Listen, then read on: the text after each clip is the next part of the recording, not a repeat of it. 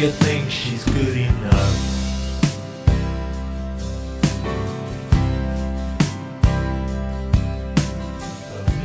Welcome to Yes Mother, podcast where we cover the A and E show Bates Motel. Today we will be discussing the season five, episode two, um, titled The Convergence of the Twain. I'm Sue. I'm Em.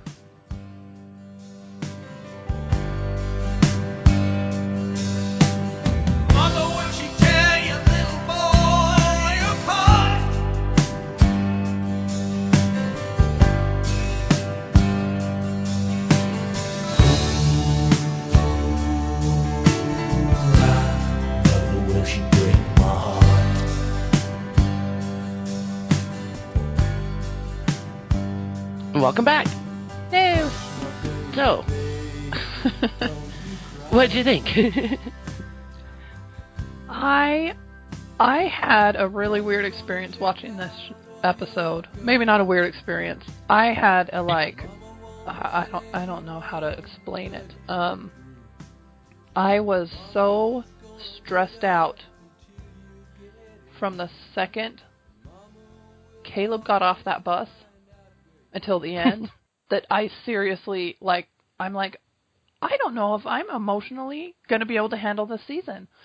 Like, I've been all bravado and tough guy about, you know, this where the season's going and people seeing Norma and seeing the truth and that it's going to be horrible. I mean, I've said it's going to be horrible, but I'm like, I can't wait.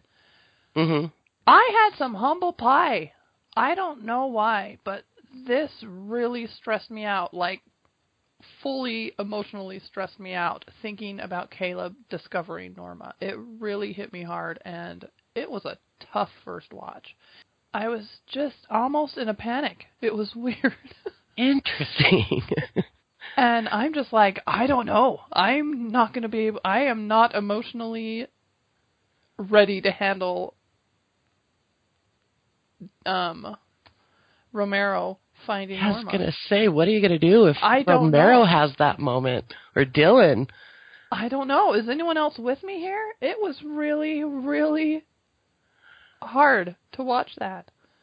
I was more like just intrigued and kind of on the edge of my seat, but I certainly wasn't like panicky or stressed out. Just more... This it took me by surprise. Fascinating, you know. Yeah, it took me by surprise. It, it got real.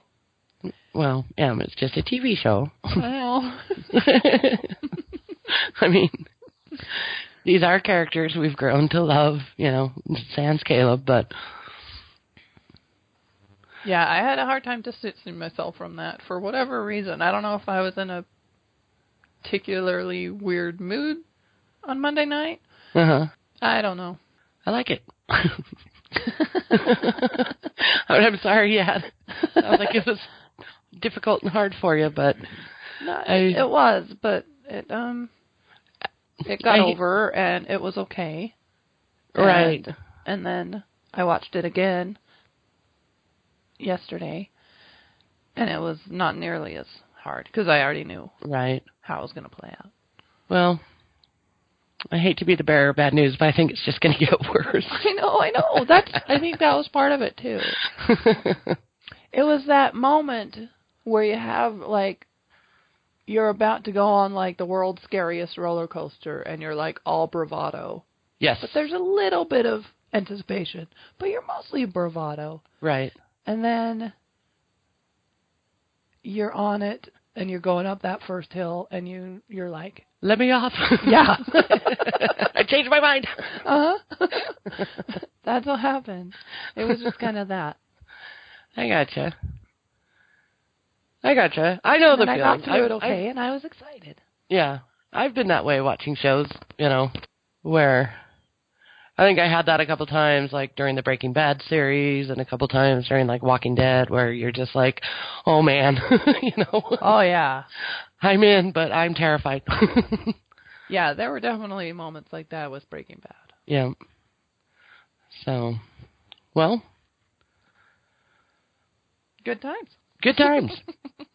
I'm just going to, like, be in a fetal position during the Romero one, so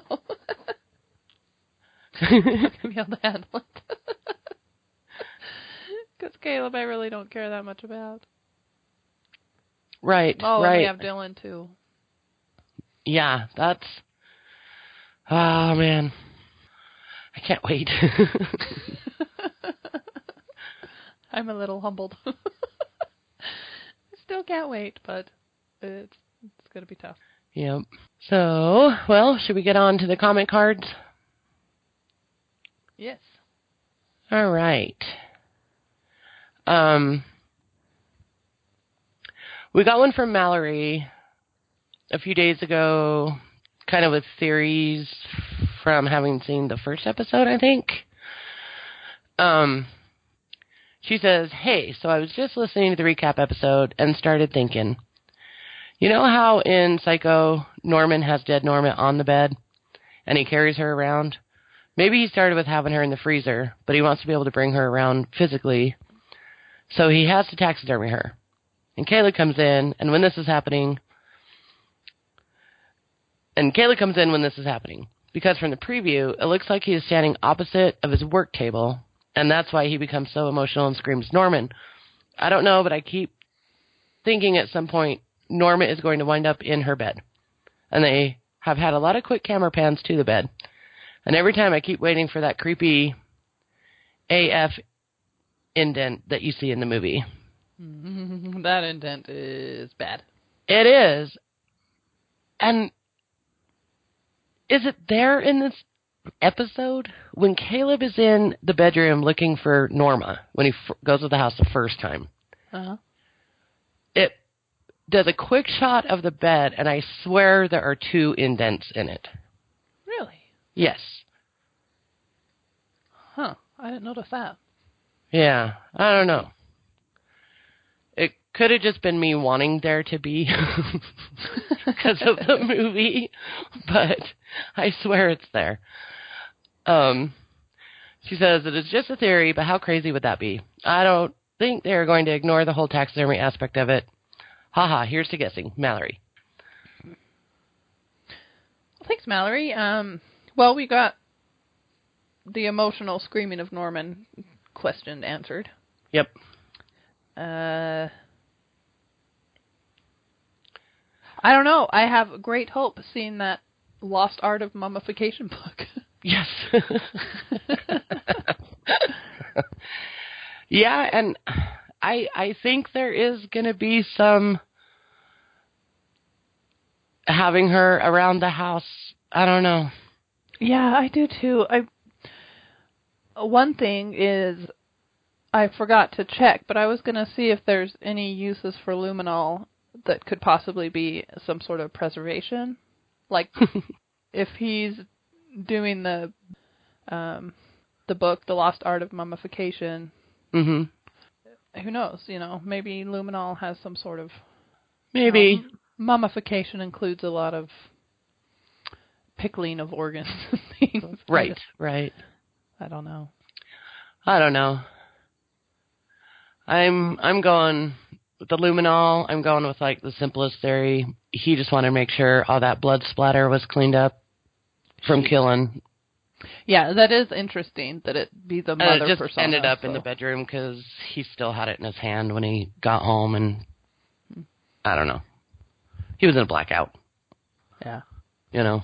I just, I'm going the Occam's razor. Simplest explanation. Yeah, that's probably true. But maybe we'll be, maybe we'll get a different. This is a drama. That doesn't always mean Occam's razor. True. True. Yeah, but thanks, Mallory. Mm-hmm. We always like to hear the theories. All right, should we move on to this week's feedback? Yep. Um, this one comes from Julia. Her title is, I'm in love with the poeticism of the E P titles. I guess this is a nice time to uh, address the title, The Convergence of the Twain, which I called it something else. I tried to remember. The meeting? The meaning, meaning of, of the, the Twain, Twain or something. Not as poetic. No. But I think we're all assuming it comes from the uh, east is east, west is west, and never the twain shall meet. Yeah, yeah. I mean, I think it's letting us know, I think it's like alluding to, I think this line between Norma and Norman is getting fuzzier. Oh. You know what I mean? I, I think was they're... looking at Caleb and Chick. Oh, interesting. I didn't even, I, that's funny, because I didn't even think of, but that's probably more it. Yeah, I think I think Norma and Norman are the twain, and and I think it's there's going to be an evolution of just where there's just not going to be a big difference between the two anymore. Could the convergence of the twain be seeing Norman in the wig? Possibly, yeah. Do you think that's um, something that's could that have been his first time? I mean, he obviously has purchased the wig. It could be a wig that she had. It wouldn't surprise me if Norma had some wigs. Mm, that's true. You know? True. I wonder, I'm just, I, I'm just thinking now, I wonder if that was his first time actually physically putting the dress on.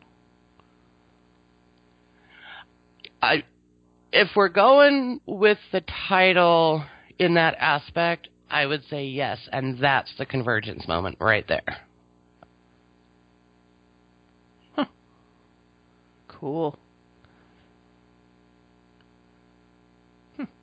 And just the line between the two that separates the two in his head is just going to get weaker and weaker to where it's not going to take something like a stressful moment or a reminder of her to click him into that Norma mode. It's just going to, he's just going to like flowy back and forth, you know? Let's see. So let's map it. He uh, he had that experience in the restaurant in the bathroom with the water on his face. Did you notice? Yes.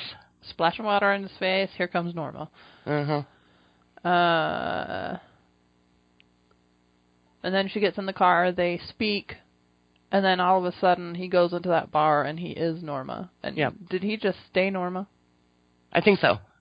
I Well, so I wanted to talk to you about that. He was having a fairly long uh, blackout. The first time I saw it, he kind of walks into the bedroom, and he's just kind of got that Norma walk. You know when he's Norma. Yeah. Um, like, he knew the instant he walked into the bar, he's Norma. Um, but when he took the dress out of the closet and looked in the mirror, it was him. Oh, really? It wasn't her. So then I'm like, oh, was he just a little drunk? And that's why he was walking like that. You know, I mean, Norman's not a drinker, so a couple, who knows how many glasses of brandy or bourbon he had, but two or three to a young non-drinker could make you a little stumbly, you know. Um, he had also had wine with dinner, didn't they wine order with a dinner. Second bottle? That's right. Well, I have a feeling his date drank most of it.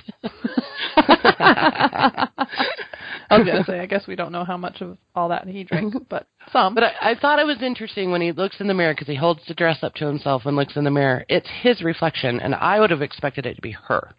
Oh, you're right. So is that all you're basing it on? Or what about his, like, acting style? Was it Normany or more Norma? Well, it...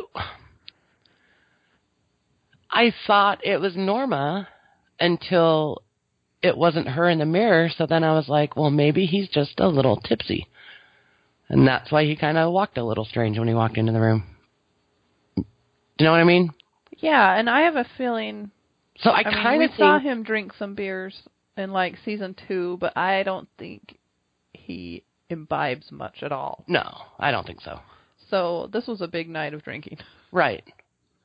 So, I don't know. It's. I just wonder if alcohol has some sort of weird. It's got to. I would oh, sure. imagine. Sure. Even the most sane mind, alcohol affects a little bit. Yeah. You know, decision making and whatnot. But I don't know. I just found it really interesting that it wasn't her looking back in the mirror holding the dress up, that it was him. Because then yeah, I was I like, okay, so it's not head Norma. It's. It's him wanting to put on her dress, and I don't know what that means. I don't know, though. I, maybe they just didn't take that. Although you think they would have. You think they would have. Take but they did it so much during the bar scene. Yeah. You know? I so. think that's a Carrie Erin question. I think so. I'm going to ask her. Yeah. I'm going to ask her right now. Maybe she'll solve it while we're... She's usually pretty quick. So, okay. You want to go on to Julia's? I'll get past her title this time. Okay, moving on. She says, "Hi guys, my life has actually calmed down a lot this past week, and I was able to sit down and direct my full attention to Bates. Here are some thoughts I had during the episode. Between Caleb, Madeline, and Chick, I think Norma and Norman's names were said more times than any other episode ever. I didn't notice at all." Isn't that funny? Caleb said both names quite a bit, running through the house. Yeah, I suppose so. Uh, my face and... Oh, my heart and face and ribs hurt for Romero. Yeah, he... I did not like seeing Romero get beat up. Mm-mm. Batman. And he put up a nice... You know, he Batmaned it out for a second, but that guy was really big. Yeah, I was. Um, Norman's a stalker. Yes, he is. And Madeline needs to run, like now, and fast. Yes. David Davison is Sam Loomis. Didn't see that one coming. That was sarcasm, I did. It's honestly scary how identical Madeline is to Norma. The actress is doing a fantastic job at embodying Norma's persona while still creating a new and very different character. You can also say the same for Vera Farmiga as head Norma. Yeah. Yeah, Madeline's doing great. Yep, I like her. Uh, I found it odd, but endlessly entertaining that Norman was imagining head Norma studying French. But why Norman? Oh, yeah. My word. Absolutely endlessly entertaining. I just love that she was all French this episode. Why? I know. It's so bizarre. It is.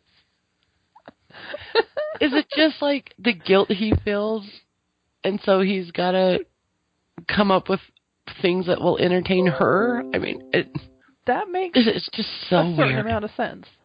And yeah. The fact that she kind of throws it in his face also makes a certain kind of sense, you know. That that's his so guilt. Weird.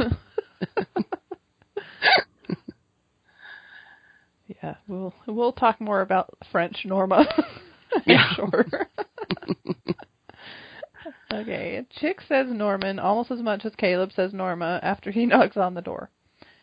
Jeez, have some patience and wait for someone to answer the door. I agree. That's such a T V movie trope, isn't it? I mean, oh, yeah. Just like knocking and then being like, no one came in the first one second. I know. Yeah, it's weird. I mean, I know. It, I don't know. We had to hear Chick's voice so that we knew it was him at the door. I don't know. Yeah. But it's a trope. Definitely. Chick brought apples. They're not Arkansas blacks, but apples are apples. And leaves are leaves. Leaves are leaves. Yeah, I like that little detail, but with the apples, it was cute. And uh, just one of my all-time favorite Chick moments happened in this episode too. My all-time favorite Chick outfit happened in this episode. It was the apple. It was the apple outfit. It was a great one. The fur. Yeah, that little fur cape thing and the hat. Yes. They were so amazing. Oh, man, the, the costume person must have so much fun oh, with Chick. Word. Yes. I can just imagine there's endless giggling when they're dressing him. I know. Oh, I forgot my favorite part. He had a bangle, too. A what? He had that hat, he had the cape, the fur cape, and he had a bangle. That That's a type of bracelet that's just like uh, loose and hard. Oh, oh, oh. I, I don't think I noticed that. Rewatch it. It's amazing. I will. It's just a single bangle. Why? I don't know.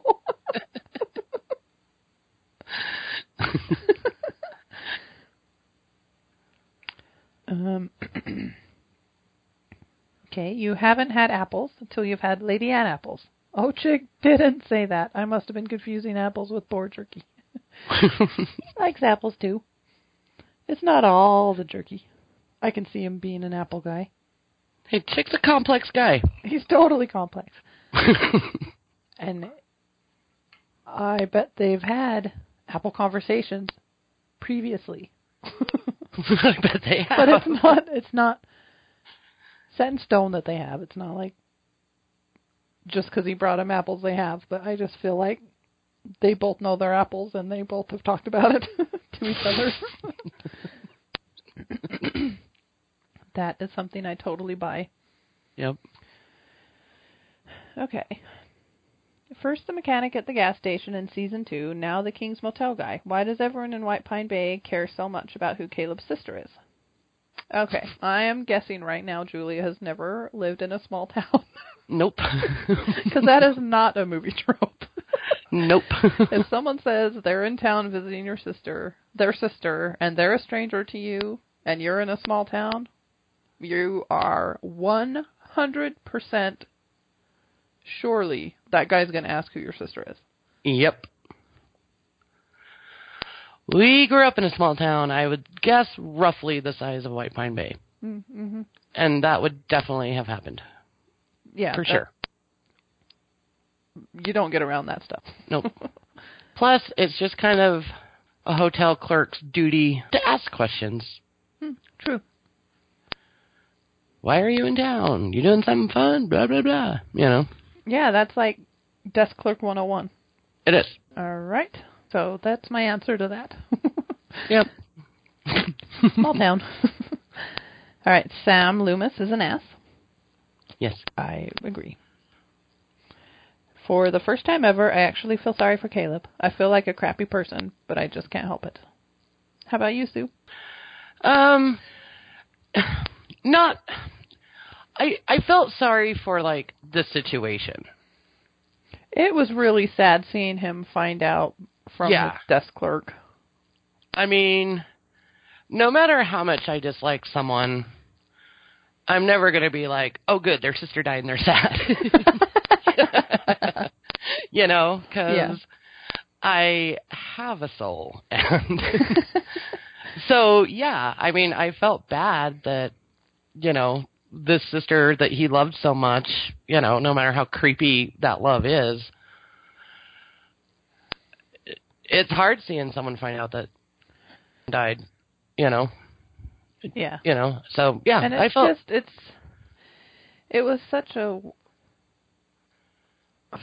someone like Caleb finding out that Norma's dead is just, you know, it's got to be one of those, like, coming from Dylan, have him sit down. You know? Right. And break it to him. It just, it was really awful. That well, they had to find out from a stranger, you know. Yeah. I mean, it certainly didn't turn my mind around on my feelings for Caleb. I still can't stand him, but right. But sure, yeah, that's that's a crappy situation. Agreed. Um, next, she says Sam Loomis is an ass. uh, and then. She does some quotes. And don't smoke. Okay. Norman walks out. Head Norma grabs cigarette. So Norma of Head Norma. Now, I found it a little odd that there would be a Norma scene without Norman being in the room. uh, know what I mean? Yeah, you're right. That is weird. Yeah, but it was funny. Yeah. Huh. Yeah, it kind of was that kind of something we got in Buffy a few times where a dream would happen and a scene would happen where the dreamer's not in it. Yes. And it's kind of like, yeah. What is that? Yeah, it's like, um. It reminds me of that situation. But I guess if she's a fully fleshed out character of her own, his mind could has to walk in on it. So yeah, it's weird. Weird it's weird that he leaves the house and we still about. see her sitting there and grabbing the cigarettes. Because it's like, yes. She's his imagination. So I guess he's just imagining her doing that, and they decided to put it in. Yeah, I guess so. Okay. Um, is Chick writing the twistiest novel ever, or just journaling? Well, if we could believe Ryan Hurst's tweets, sounds like he's doing some sort of journal-y memoir. Yep. If he's short on money, I could see him actually doing a memoir, not just journaling. Oh, just if you've got someone like Norman Bates in your life, how could you not write about it? A gold mine. You're almost obligated to. And I gotta say, before the uh, obligated, before the tweet, I thought he was writing a novel based on Norman, just kind of using him as a muse. Same. So now I'm not one hundred percent positive, but I mean, in my mind, he was writing the book Psycho. yeah, yeah, absolutely. I want to read anything Chick writes. Oh my gosh, yes. I wish he was real.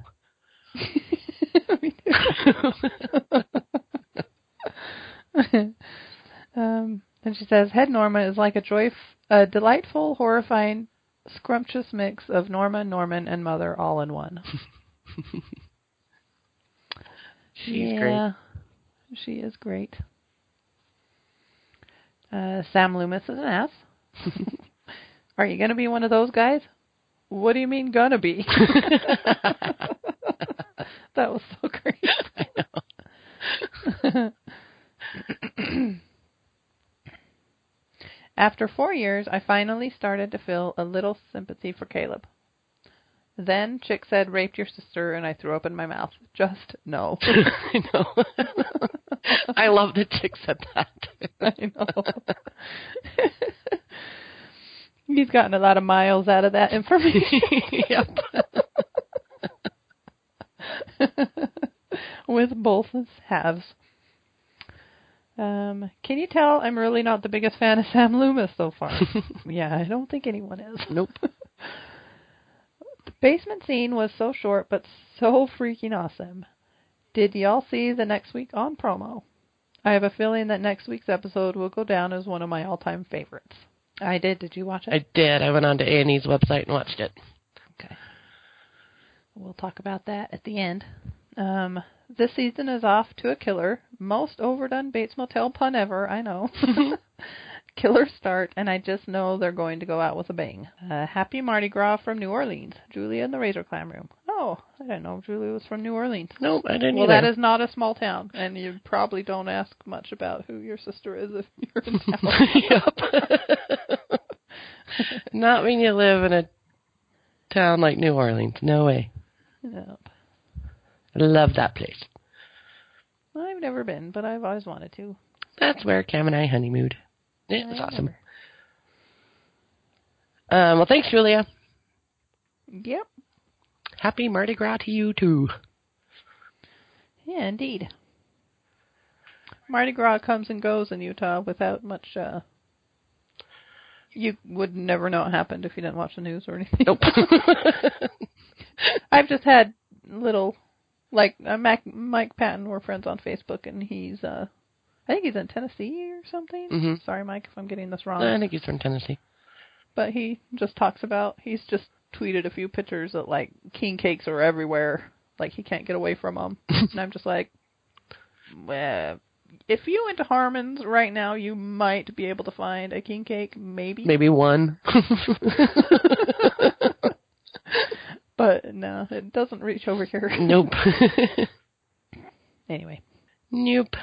Um, okay, our next comment card is from Daniel, and he says, Hey, Sue and Em, trying to short this up to do my part to spare you so much lengthy feedback. This episode felt a lot more riveting than the last, despite being light on my preferred viewing, extended canoodling sessions between Norman and Mother.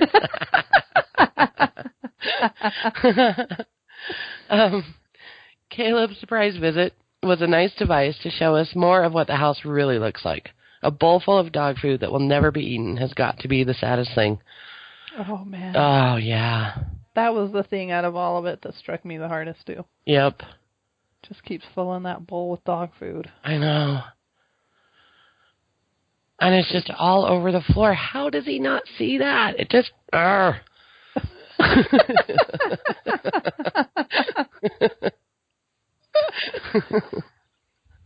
Yeah, you just wonder how.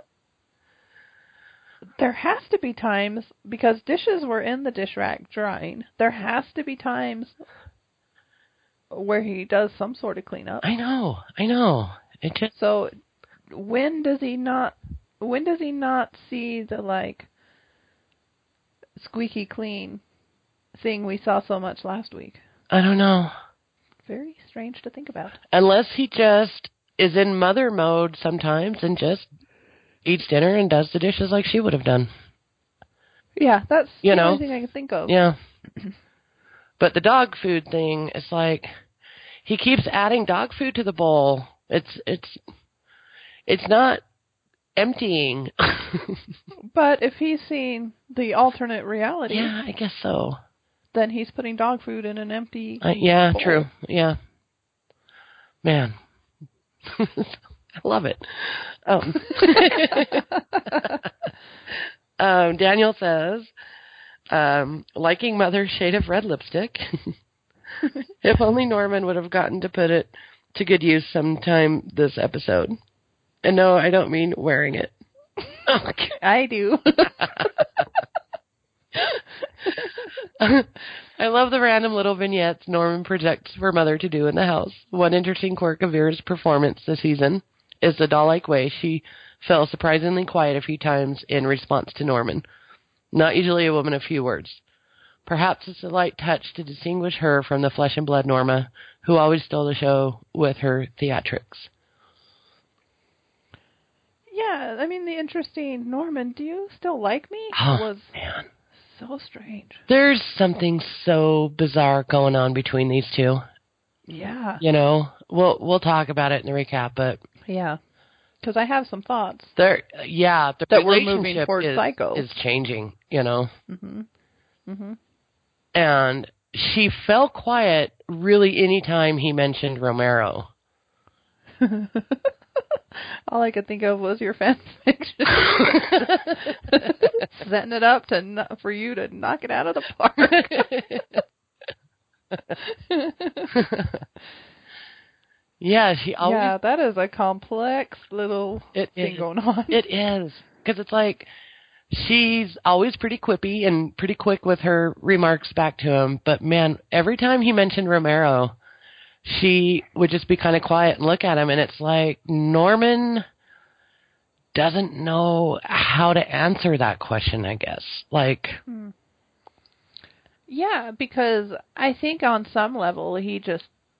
believed that she never really loved him, but mm-hmm. you know, on a level he did, and that's what that's the time he threw up, and you know, right, right. It just really upset him because he really knew it was true. Right. So he can't say no for her, but he doesn't want to say yes, and so he just makes her sigh. It's just really interesting. I, oh, it's very strange. It is. Um. He says, I love that Norman and Norma have a shared headstone and joint grave.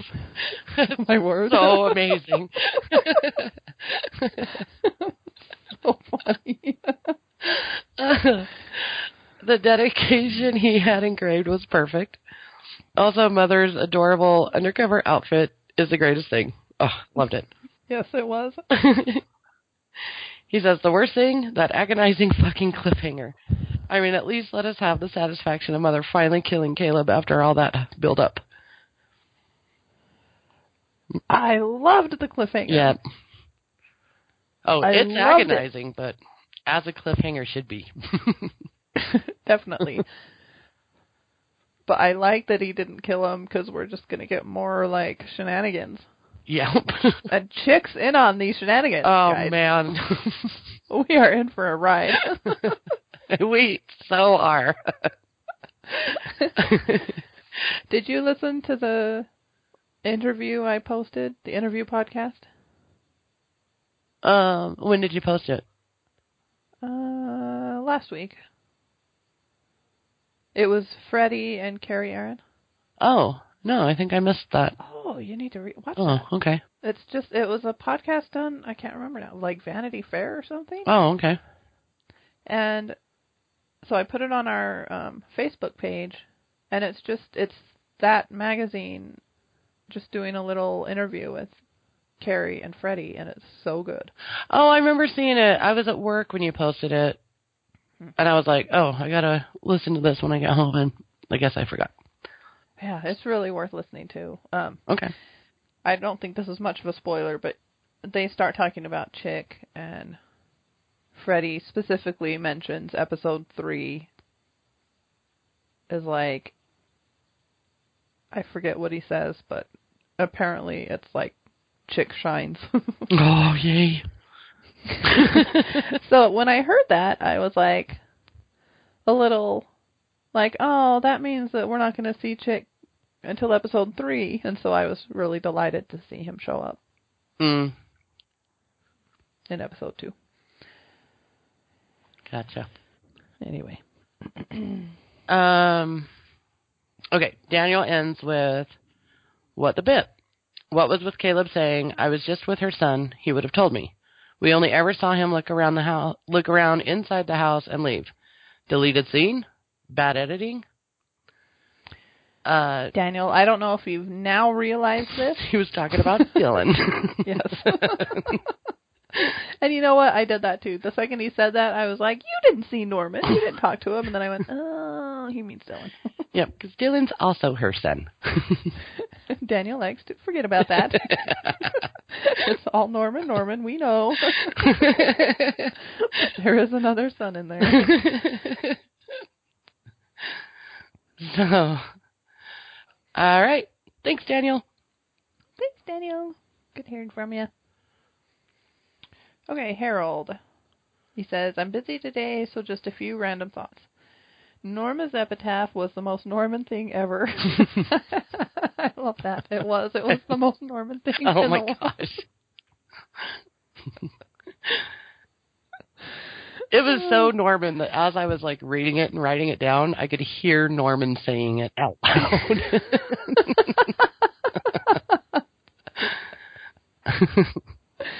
So, uh, well, uh, he goes on to say, I had to freeze frame and to read and savor it. Mm. Yes. Um, I guess we can talk about it when we get to the scene. Yep. I'll leave my headstone thoughts. Um, okay, I only watched the episode once. What do you think? Did Romero have a plan all along, or did the idea get triggered when the orderly asked him whether one of the inmates found out he was a former cop? I feel like I watched him mentally come up with the plan on the spot. He paused.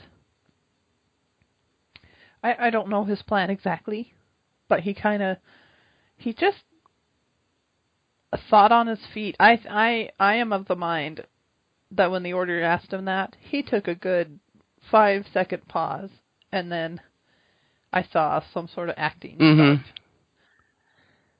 So I think it was triggered. Like the plan to talk to his lawyer to get transferred? Yeah. Mm-hmm. Yeah, I don't think he was, and that, I don't think that was plotting all along. No, and that the lie that that guy knew he found out he was a cop, all of that, it, it seemed he just, like, smartly used it to his advantage. Yeah. Yes. And came up with the plan right then. Um, on my second watch, I wondered if after he had been punched and it kind of pans out and you just kind of watch him sit there kind of like, I just got mm-hmm. beat up. Dang it. I wondered if maybe he came up with it then, but I really don't think so. I think it was triggered with that. Yeah, comment. I think if he came up with anything then, like when he's laying there after getting beat up, if, like, the it sunk in, like, shit, what if I get killed here? I can't get my revenge on Norman. You know what yeah, I mean? Like, because, absolutely. Like, that's what sunk um, in at that moment. Yeah. And that started. I like that. I think it was more, uh, you know, like, I, I think back on that, is it episode three when those guys are kind of giving him a hard time for um, talking to the D E A, mm-hmm. and he like just slams both their heads at the same time into the bar. Yes, it's amazing. I think that's the Romero that he's used right. to and expects himself to be. Right. And he's kind of in a new element, and this is probably this is probably his first fight. Probably. I think that was his first altercation, and it just got real. Right, right. Because that I'm out of my well, league he's here. In a very I vulnerable. Be... I mean, there's nothing worse than being an ex-cop in a prison. You oh, know, yeah. I mean, all of those other people in prison are put in there by cops.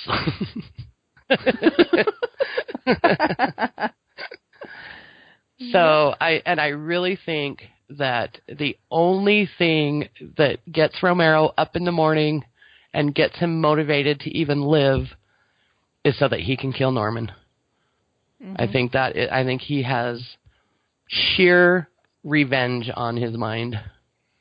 And so he doesn't want to miss that chance. He doesn't want to take the chance of getting like beat up and like crippled or killed because he really wants to kill Norman. Mm-hmm. Then Norman would win. Exactly. Okay, he said, I just loved everything that Vera did this week. Her scenes are the best. Yeah, French Norma was amazing. Loved it. And her outfit, like Daniel said, her outfit, her little black outfit with the hat in the... Oh, it was totally like thirties movie. Yep. It was totally what Norman would dream up. Yep. You know, if he's going to imagine Mother slinking out and getting into like... sneaky situation into the restaurant, she's gonna wear like noir like P I totally gear. Of course she is. From the thirties. Okay. uh I am sh- okay I am sure that I wasn't the only one who thought Caleb was going to be on the receiving end of Mother's knife this week. I liked how the Caleb and Chick stories came together. If Caleb never gets out of the basement, this would provide Dylan and Emma yet another opportunity to go on with their lives in Seattle. Mm-hmm. Good. Oh, yeah, I fully expected this to be Caleb's last Yep, moment. Me too. Uh, and definitely by Mother's hand. Mm-hmm. Okay, I thought it was pretty funny how Madeline set Norman up with a woman who was gorgeous, smart, independent, and confident, and he couldn't bother to notice her. As Mother says, Norman, are you going to be one of those guys? I disagree a little bit. I think they played that girl up. Of course, she was pretty and confident, but I think they played her up to be unlikable. I think they did, for sure. I think she tried, she, you know, she was pretty, certainly. But the smart, independent, and confident, I think the way that the actress conveyed them was in a false way. Mm-hmm. Like, you could tell she's a mess just below the surface. Yes. And kind of a thinly, a thinly veiled. Yeah, and just not Norma's Norman's type. Mm-hmm. Especially when she talked about her dislike for, like, foreign movies subtitles. and subtitles. It was just like, yeah, yeah, nope. But I could see her with Sam. He said, like, something like, yeah, I can't even see Yeah, her exactly. I was like, you two yes. can go off.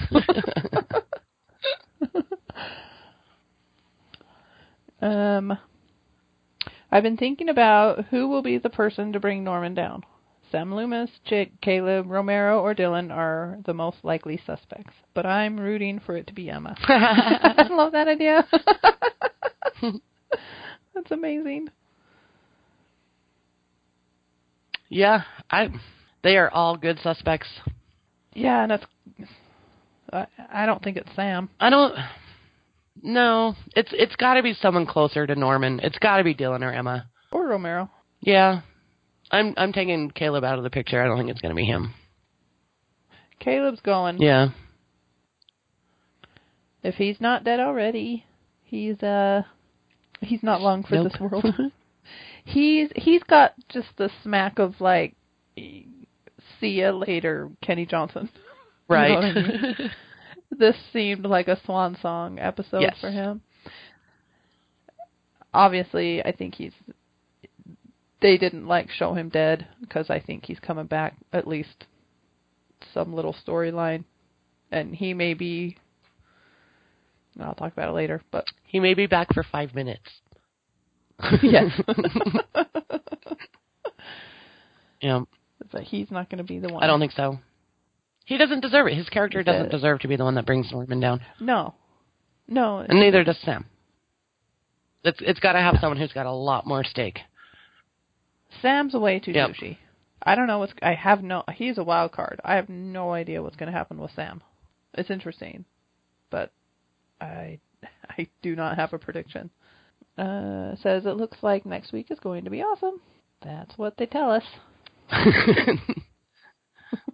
Yep. All right. Well, thanks, Harold.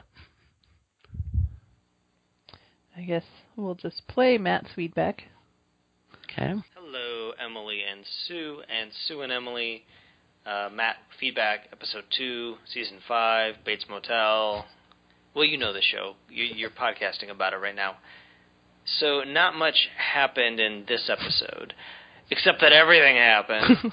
This was a real Norman gets around town kind of episode. First he goes to the prison. I don't know how far the prison is from town, but he, he gets all the way to the prison, probably goes through a strict screening process, gets pat down, gets checked for weapons, uh, has to wait around for Romero to be escorted to the visiting room, just so that Norman can say, you tried to have me killed, didn't you? Well, it didn't work. I'm still here, and I'm crazier than ever. It was pretty great.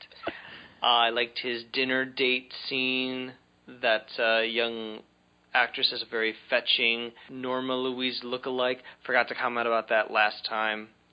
Uh, and surprise, surprise, she's married to Austin Nichols. And she dates one of those girls who's who's like, movies with subtitles. I mean, I gotta read while I watch a movie? Oh, brother. Like, no one's ever said that before. So she's, yeah, just a ball of originality. They bring up Norman's mother. Norman gets sad. He runs into the bathroom and starts to argue with her to get her to go out the window. I like to imagine that there's a guy in the bathroom stall who's, like, listening to this entire I thought of that, too. And he's like, wait, who's that guy talking to? Is he talking? Is he on the phone? Oh, my God, he's talking to himself.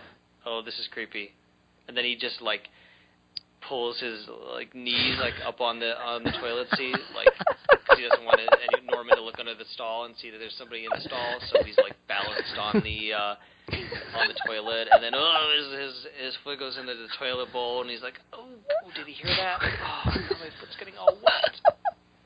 Uh, what else happened? Um, I guess we'll just skip ahead to the the very last scene where Bunkle is running about the house. Norman, Norman, where are you? Because this guy just, like, he runs into people's houses and shouts names. That's, like, his favorite thing to do. And he goes into the basement, and he opens up the locker, and their, like, meat locker cooler, and their Norman, Norma, is, well, aren't they the same person at this point? There she is, all uh, preserved, and Norman... I guess, knocks him out somehow. But Chick's there, and that's funny, because, like, he doesn't care. He doesn't care how crazy Norman is. It's uh, it's all okay to him. He's just happy to uh, to have a friend in White Pine Bay, because Chick needs a friend. So that's what this whole show is about. It's about Norman Bates and this weirdo just just being friends and just hanging out and having fun. Yep, that's the show. All right. Well, I'll talk to you guys later. Uh, this was a fun one. All right, bye. Bye. I'd be okay with that show. I mean, I like the show too. Yep. I I have the feeling the Chick stuff is a little more cash cow than friend. Oh, he's got a gold mine. So now I know when, you know, Ryan Hurst was saying that Chick has alternate ulterior motives to be friends with Norman. It's money, and I didn't suspect yep. that one bit. It's money, it's the book, it's the taxidermy selling business, you know. Yeah. So. Oh my word, I love imagining that guy in the stall, terrified with his feet up. That was great. Oh, that makes sense. Uh, All right. Well, thanks, Matt. And Yeah, thank you, as always. Our Fun. last comment card is from Vicky. We actually have a, another Twitter Twitter comment from me. Oh, okay. Um, Vicky says, hi, Em and Sue. I thought Chick was funny when he's peeling the fruit and was just tossing the skin on the floor. He didn't care where the skin landed. I... What what scene is this? This is at the bar when he finds Caleb, and I did not know that was fruit. I thought, I it, thought was it was like, like peanuts or something. Or shells. I thought it was... I thought it was hilarious. He was picking through, obviously, leftover, discarded, discarded something yes. that someone else was eating. Yeah, like sunflower seed shells. It was something like that. Yeah. Well, a lot of bars will have like Maybe a bowl of fruit. peanuts or, sure. you know. Yeah, but these looked like cast off. Yeah, this was down, he was rummaging through Garbage. someone else's discarded food. um, I'll have to watch it again. I, maybe it was fruit. Maybe. It was kind of a dark scene. Yeah. Um, she says, I was laughing when Norman yells, let's go in the basement. Then Chick also yells, the basement it is. That's what I was talking about. That is like my all-time favorite Chick thing. Oh. His mouth is all full of apple, and he's like, well, the basement it is. He just plays along. God, I love him. Oh, I love him so much.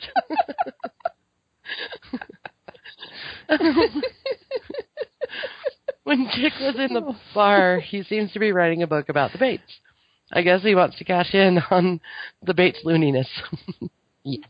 And, and right yes. he should. That's mine.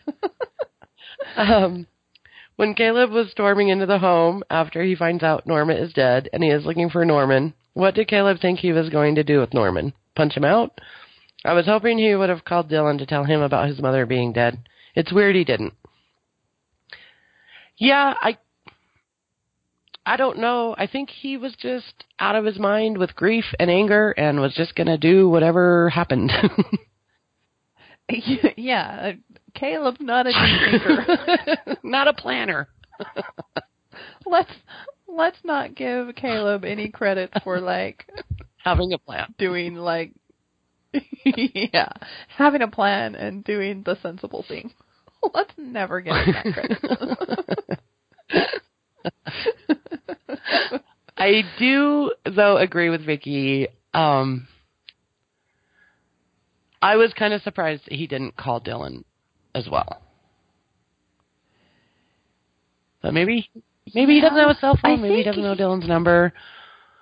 It just... I really thought that's how Dylan was going to find out. Because Dylan finds out. We know this. It's possible there's a missing scene that we're going to find later that it happened in between those two Maybe. things. Because the only other way Dylan could find out, I'm thinking, is is from Chick. Chick. But Caleb makes a lot more sense because he was just I with know. them. I'm sure that he's... I'm sure they exchanged numbers so he could get a hold of him True. again. I don't know. Maybe not. We'll see. I'm sure we'll see. Yeah. Oh, yeah. Um, but it could be one of those things, like in a couple episodes, we'll see like a missing scene of Caleb calling right, Dylan. Right, right.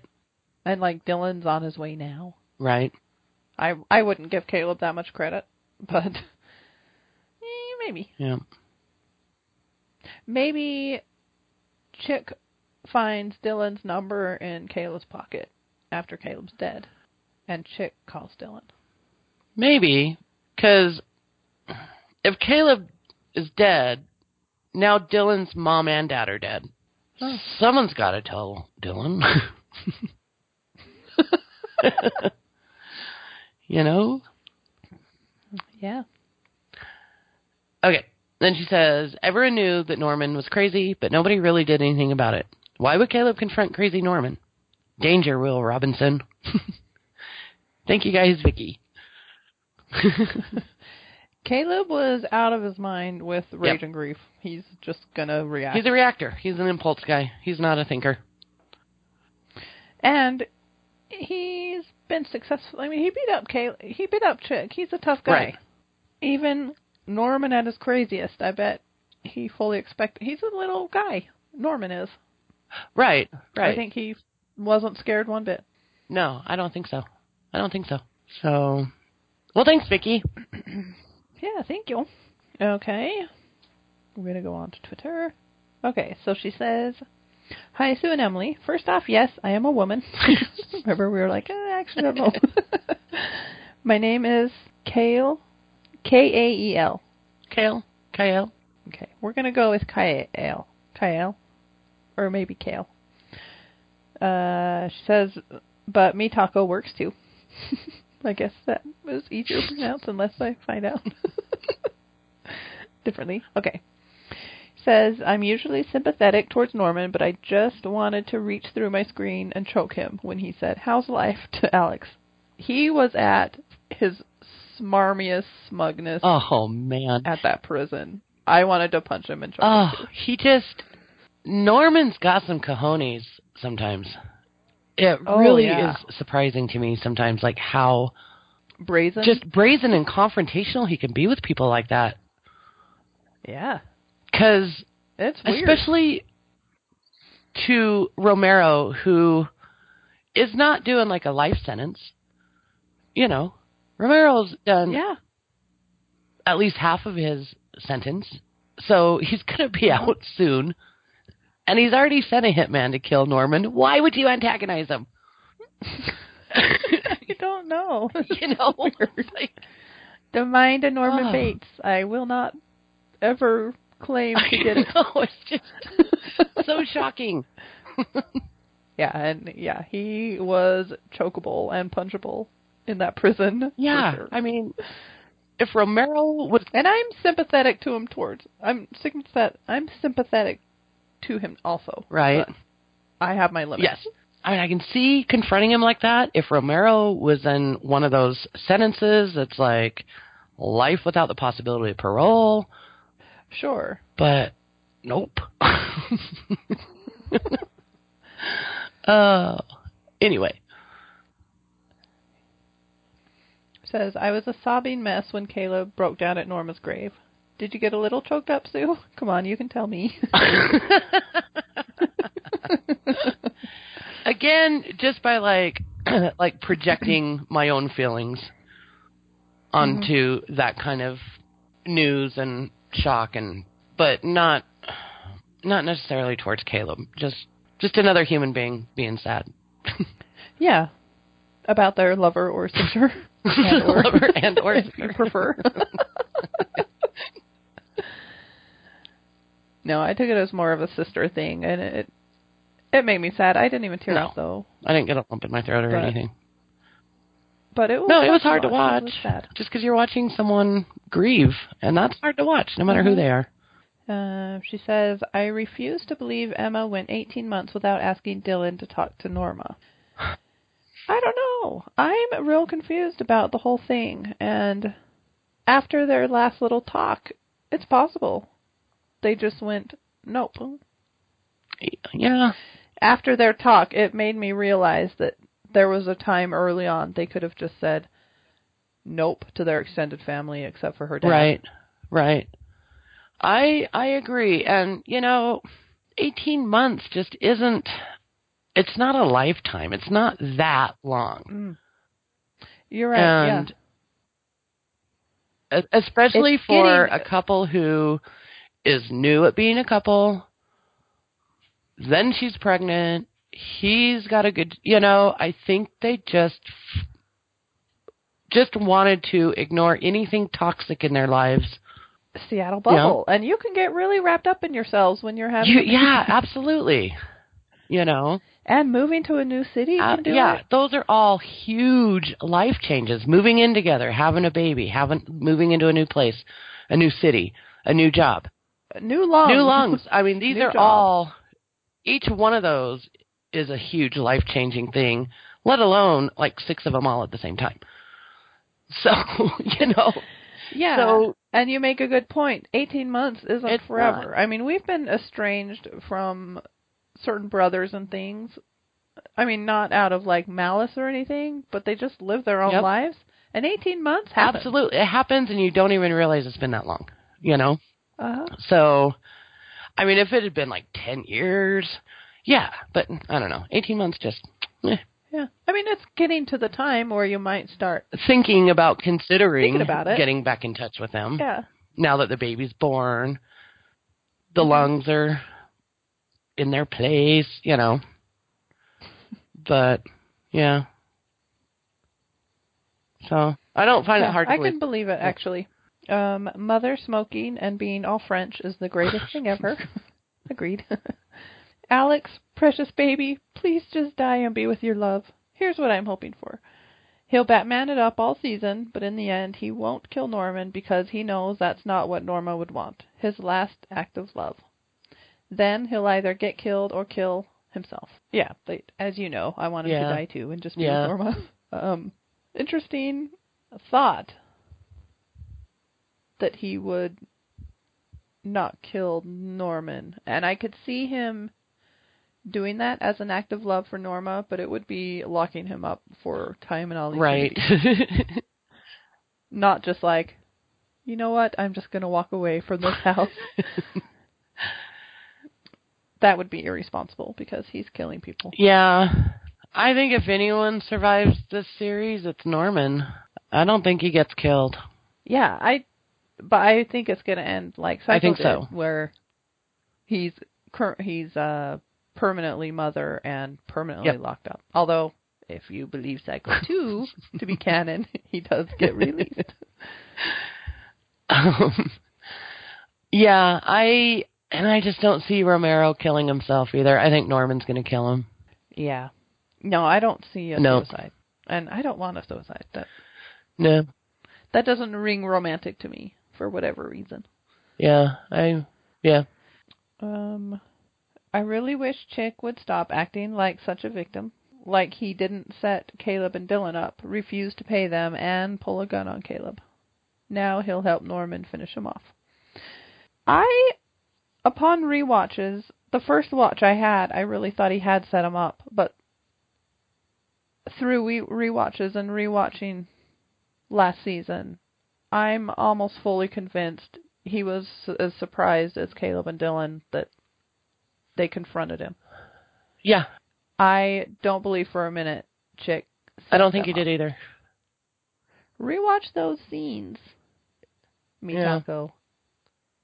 Yeah. And tell us what you think, coming from a thought that... um.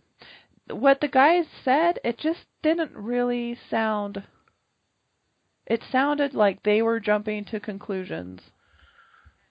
And then when you get Chick's reaction to the whole thing, yes, he pulled a gun on Caleb, but I would have too. He would not have pulled a gun on Dylan. I don't think so. Mm-mm. But I think, I think there's more. I think there's more clues and more conclusion to be drawn to the fact that he actually did not set them up. He did not send them there to set them up. I don't believe that for a minute. I did when it first happened, and I was so crushed that mm-hmm. Chick would do that, because it just did not sound like Chick. But then on rewatch, I'm like, you know what? He did not. He didn't set them up. He was surprised. He did not expect that to happen. Nope. I don't think so either. I don't think I ever thought that. So I think he is a victim. I'm okay with him acting like one. I am too. Um, and he may help Norman finish him off. Yes. uh, Madeline is just the most adorable being. Sam, you don't deserve her. Totally yep. agree. Uh, by the way, Max Thieriot doesn't have a daughter, but a one-year-old son. Oh. Okay, so we just read something. We decided we're going to move to the back of the spoiler section at the end of uh, Mitako's email, because as we discussed it for a minute, we were like, wow, that probably is pretty spoilery. So, but it's it's it's speculation too, but right. it's enough that I'm gonna I'm not comfortable leaving it in the middle of a podcast where we try not to be spoilery. Agreed. All right, thank you, Mitako. Let us know next time if you want to check into a room or anything. Yep. We'd be glad to yep. do that. And that's feedback. Yeah. Thanks, everyone. All right. Um, oh, should we go over the room assignments real quick? Uh, sure. Just to kind of see where we're at. Okay, so We're going to go over the room assignments real quick. Um, I carried everyone over who had a room last year into this season. But you keep your room if you start sending in feedback. And you motel people are not doing very good. So what we have so far is room number one is Harold. Uh, room number four is Anna. Room number eight is Becca. Room nine is Carrie. Room ten is Mike. And room eleven is Flora. So Anna, Becca, Mike, Flora. If you want to stay at the hotel, we better... You're not going to be kicked out right away, but we'll see. um, our B and B kids are doing awesome. Um, in the Mister Sandman room, we have Iggy. Dream Lover room, we have Daniel. The Maybe This Time room, we have Candy. Little Teapot room is Kat. Chill Your Own Ass room is Matt A. Razor Climb room is Julia. And the Candy Corn room is Kim. What do we have open in open, there? Open, we have the Pistol River Pocket Gopher room. Um, have we never found a person nope. for that room? We have the Blarty with a Chance of Meatballs room. um, we have the Beyond the Sea room, You Thrill Me, and the Cider room. We didn't move Iggy into the... Oh, we moved Iggy. The Sandman That's room right. is closed. That's right. Sandman room is now the it's memorial. It's sad and creepy. That's right. We moved Iggy. She's in the side That's room. That's right. Iggy's in the side room. I'll move her. Okay. And then we have the Normero Inn. And we've got Lara in room one. And then we have Christiane and Allie in the Romero, in the Normero Inn. So, Christiane, I know you said that you were going to stop watching, but let us know if you are actually watching. I think Twitter says Oh, okay. It. Well, send us your thoughts. Yeah. We would like to hear them. So, yeah. So, those are the current room assignments. Um, but I did notice that Vicky is not in a room. Oh. So, Vicky, did we just never assign you a room? What's yeah, going on there? I because she started feedback last year, like, and sent in quite a bit. So I'm not sure what happened, why she doesn't have a room. So Vicky, if we did assign you a room, and for some reason I just don't have it notated, let us know. If not, let us know. Do you want to be in the motel, the B and B, or the Normero Inn? And then I think Mallory should have a room. We haven't assigned Mallory a room. Oh, so, yeah. so yeah, and me Taco. If you give it up, if you keep it up. We'll give you a room. Let us know where you want to be. if you, I meant keep it. We don't require we do that not. for rooms. we do not. Just a we disclaimer. Are not that kind of establishment. no. no, we are not. So, okay. Room assignments done. Okay, ready to start the recap? Yeah. All right. Uh, we open with Norman driving the Mercedes. He passes a sign that says prison area, cuts to Romero washing food trays, and he is told he has a visitor. Romero walks into the visiting room and sees Norman sitting at a table, and Norman waves to him. He's such a little laugh. He's such a little shit.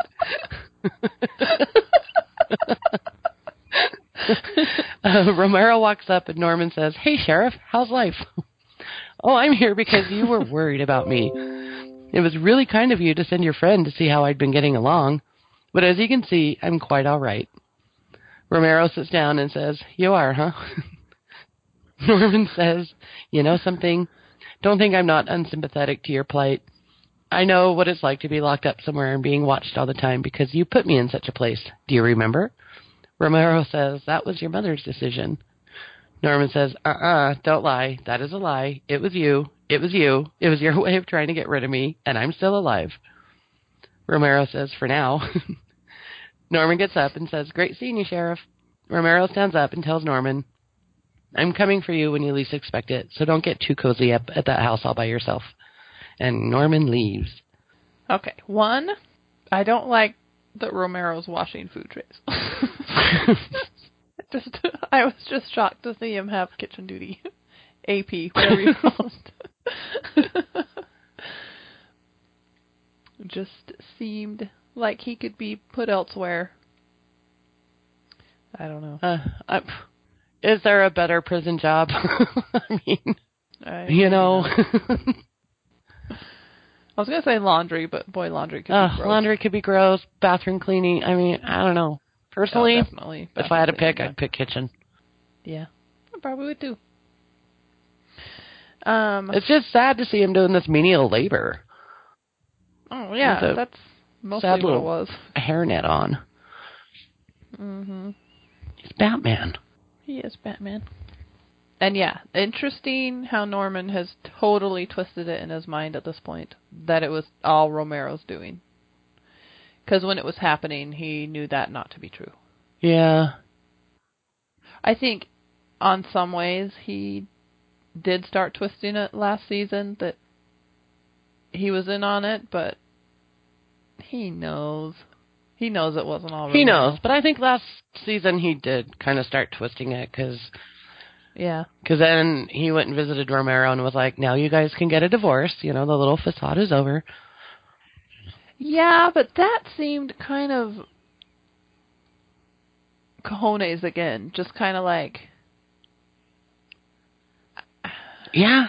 Almost like he knew what he was saying was a lie, but it was almost like a threat. True, yeah. To me, that's how I took it. It's complex, but it was kind of a... almost giving you the power of suggestion, almost a way out that's like, listen. I'm going to say it like this in a bullying manner that's kind of like... You, uh, you know, you don't really love my mother. This is all a facade, and kind of almost pushing it on him like it was Norma. Right. Norma's thoughts too. It's all very complex. It is. It is. And also, I didn't address. I forgot to address it by the end of Matt's thing about how far away Bend is. We don't know, but we got an interesting timeline that Norma said for six hours. So we know in six hours. He left the house, visited Romero.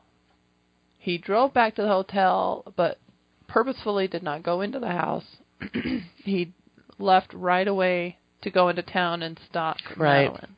Right. So I don't think he was stalking her for too long, though, because obviously his coffee had been ready a while, but I wouldn't give it like an hour. No, while. Like five minutes while. Yeah. And that's probably around the first thing he did. So he definitely went there to stalk her, yeah. But I think most of the time was going to the prison. I think so. Well, and I think the checking in process and stuff probably does take a while, you know. Bend is an hour away. Let's just call it. uh, I would give it more like an hour and a half yeah. to two. Maybe an hour and a half. Hour and a half. Yep, sounds good. Okay, so it's my turn. You did yep. the whole thing. Okay, so next we see Norman park the Mercedes at the house. He looks up at the house for a moment and then turns around and walks away. And then we see Dylan in his living room holding a note. Emma walks in and asks what's going on. Dylan tells him Caleb left.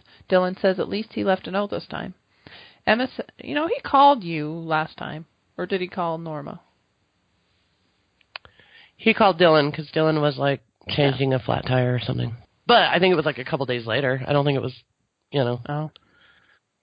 It definitely wasn't at the moment. He left his guitar right, or something with right. Norma. Okay. Um, Emma says she talked to Caleb and basically told him the stuff they had talked about. Emma says Caleb knows Dylan loves him and he gets it. Dylan says he feels terrible and relieved and feels terrible that he feels relieved. Emma says it's not his fault. He can't fix something that happened before he was born, and Dylan has done the best he can. She says they're trying to live a life in the sun. No secrets. It's a good path, and they should try and stay on it. See, I think that's what I got, where I came to my conclusions, mm-hmm.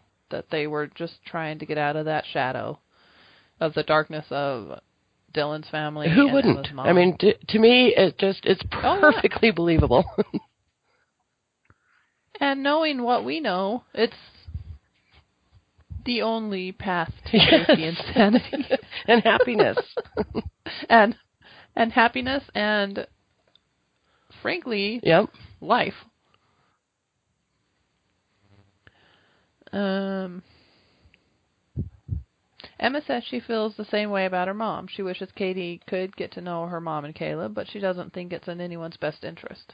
Katie will be short on grandparents, but she will live a life in an open and honest world, and she added, especially between us.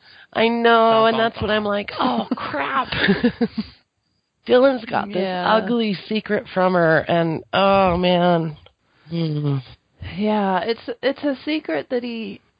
It's one of those things that he doesn't right. know for sure, but he knows enough to be suspicious. Well, and it's a secret enough that if Emma finds out about the earring and stuff, that could cause a little trust issue between the two of them, you know?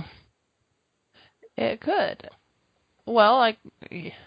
Right, exactly. One. She doesn't even know that she stayed no. in uh-uh. the hotel, right? She, she knows, knows nothing. Nothing. She knows that she came to the hospital. And that and Will made her leave, and that's that is it. And that yeah. her phone's been disconnected. But Emma shrugged it off as like, well, that's my mom, you know. She's done this before, so mm-hmm. she has no idea. She stayed at the motel. She has no idea about the earring. I mean, it just...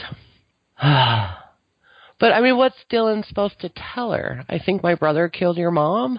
Because, I mean, does Dylan even think that? I mean, that... I think yeah. he does. I think Dylan knows enough about Norman. Okay, what does Emma know? Emma knows that Norman... Has blackouts. Has blackouts, but that's, that's about it. really about it.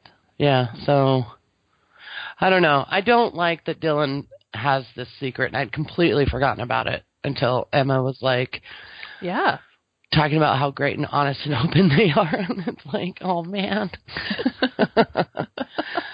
But I don't know. We'll we'll see how it plays out. You know? Yeah, that's interesting. Yeah. Um it just ramps up the drama more. So that's what we're here for. Yep. um so next we see a bus stop in front of the motel, and Caleb gets off the bus. He knocks on the front door and no answer. He goes around the back and lets himself in the back door. Caleb walks around the house calling for Norma. He sees what a mess the house is. He picks up a book in Norma's room. It's titled The Lost Art of Mummification. um, even Caleb is not too stupid to realize something is wrong. Nice. Cuts to Caleb walking out of the house. Nice little little, little editorial by me. We don't see very often. But yeah, that would be a shock to walk into someone's house that you know, to see it in that kind of disarray, you know. Mm-hmm. I wondered, I was annoyed at him. I knew he wouldn't find her there, but why didn't he go into the manager's office of the motel ever? Yeah, I don't know. It's it's like business hours. Her Mercedes is there.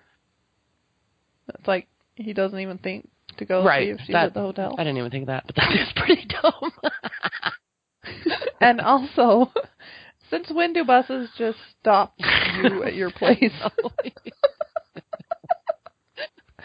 I don't know what kind of a bus that was, but uh-uh. I don't, I don't, I'm not aware of Bates Motel being a bus stop either. Well, there'd be a bus stop sign. Sign, yes. But whatever. It's fine, it's fine. Sure. Um, next we see Romero watching food trays again. A guy walks up to him and bumps into him. Romero says, watch it. And the guy says, or what, bitch? They get into a fight. It seems so like a schoolyard. Just, what? You really want to just get up next to this guy and watch this too, or what? It's like, I was here first. Uh, yep. There wasn't a lot of thought to the start of that fight. That's all I'm saying. But I imagine that's probably how a lot of prison fights... I, I bet you that's pretty, like, realistic, because, man, that's just a powder keg I of people. It yes. It just seemed like a weird yeah. place for it. dish. I mean, a, a, yeah. a sink. You know, anywhere, anywhere in the school, in the yard, would be fine. Yeah, yeah. Unless that guy like had something to rent out, I don't know. It just seemed weird. It did. Yeah, the yard would have made more sense. Like he wanted to punch the punching bag. Romero's been punching it too long. Sure, or just standing in right. his smoking spot. Yeah. You know, anything else. Well, they paid for that set for the food tray, so they needed to use it. Right. They wanted another excuse to get him in a hairnet. I don't know. No, you're right. They had set that set up in the prison. Nope. It made sense. Do it again. Just do it again. Mm-hmm. Is it my turn? Okay. I'm just trying to think of the fight. Anything else to say about the fight? Mm. It was a fight. Nah. It was a fight. He lost. Bitch lost. Guy won.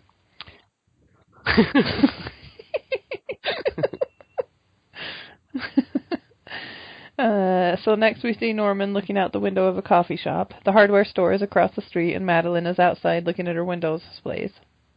Oh, my word. I thought she was about to make a delivery on that cute little bike, and I thought, she has my life. That would be awesome. Just wearing a little retro dress with a bike and, you know, like hardware stores deliver. Making a little delivery on that bike. I wanted that to be true, and I wanted it to be my life. I think that would have just been over the top cutesy for me.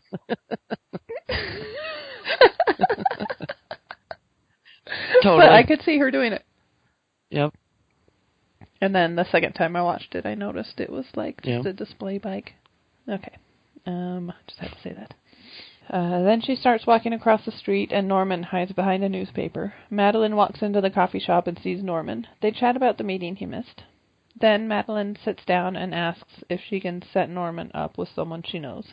He says he isn't into that, and she says she gets it. She just thought it would be fun for all of them to go out. Norman says, oh, for all of us. Uh, Madeline says the girl is helping her design her website, and she doesn't know a lot of people in town, and Madeline's husband doesn't know a lot of people either, and she thought it would be nice if they could all go out together. And Madeline says it would be a chance for her and Norman to get to know each other better. Norman says if she is going, then it's different. Madeline says you're a bit of a flirt, aren't you? Norman says, am I? Madeline says he is. Just then David Davidson walks in.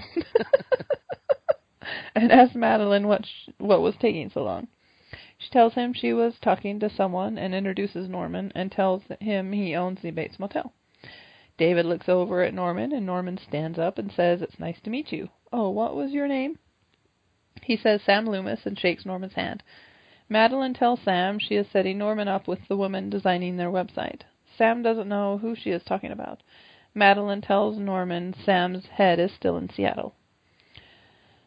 Sam explains his business is still up there. He's finishing up some real estate development. And Madeline says they have so much to talk about and suggests they go to dinner that night. Norman agrees, and Madeline and Sam go to the counter to order. Sam and Norman stare at each other for a moment, and Norman walks out. Okay. What was taking her so long if they were going to meet there and order some coffee? I don't know. Maybe she said she'd run across the street and grab some coffees for him, and then they were going to go somewhere. And oh, maybe. Yeah. And then since he was over there, he might as well yeah. go with her to get it. Okay. Well, then, to that, I'd say that wasn't too long, her little conversation with Norman, to order two fancy coffees. No, I think it's just Sam's a dick. That is it. Nailed it. Yeah. I just, yeah. I also thought it was weird that she totally ran into him on the fly and seemingly had this little double date scenario set up and invited it to him. For I thought it was night. Weird for that night too, but I get the feeling that Madeline is super lonely. You know, I really, I have a feeling that agreed.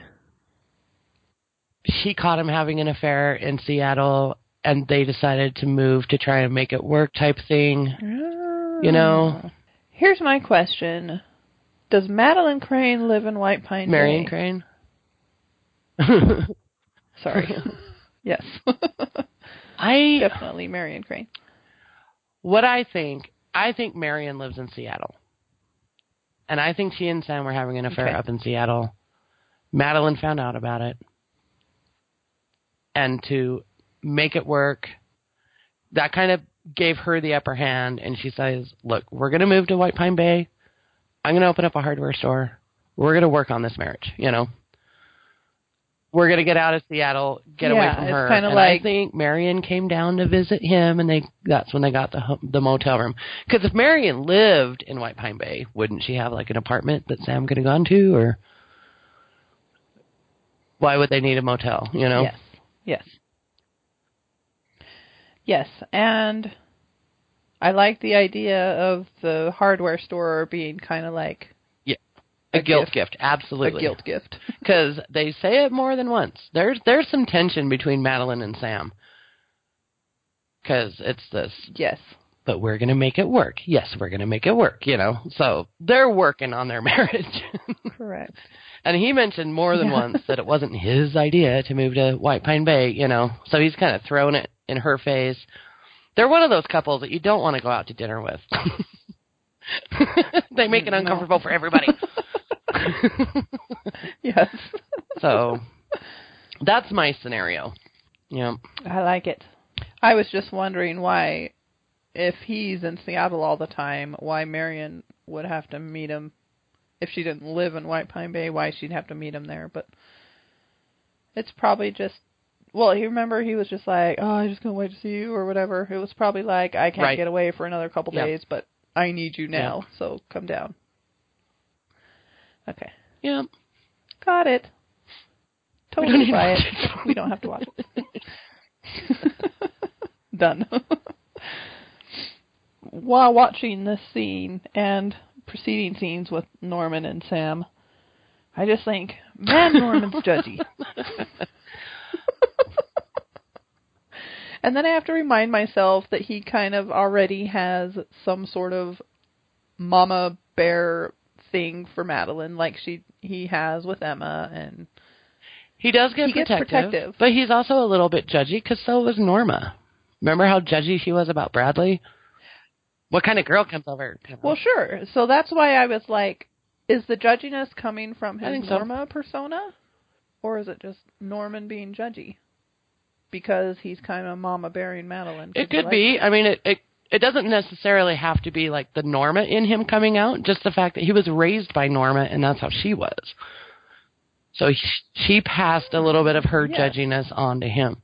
I guess that factor didn't occur to me when he has her inside him. But yeah, that's yeah. totally reasonable. So next we see Romero in the infirmary. A doctor walks up and asks if he knows his name. Romero asks if he knows his name.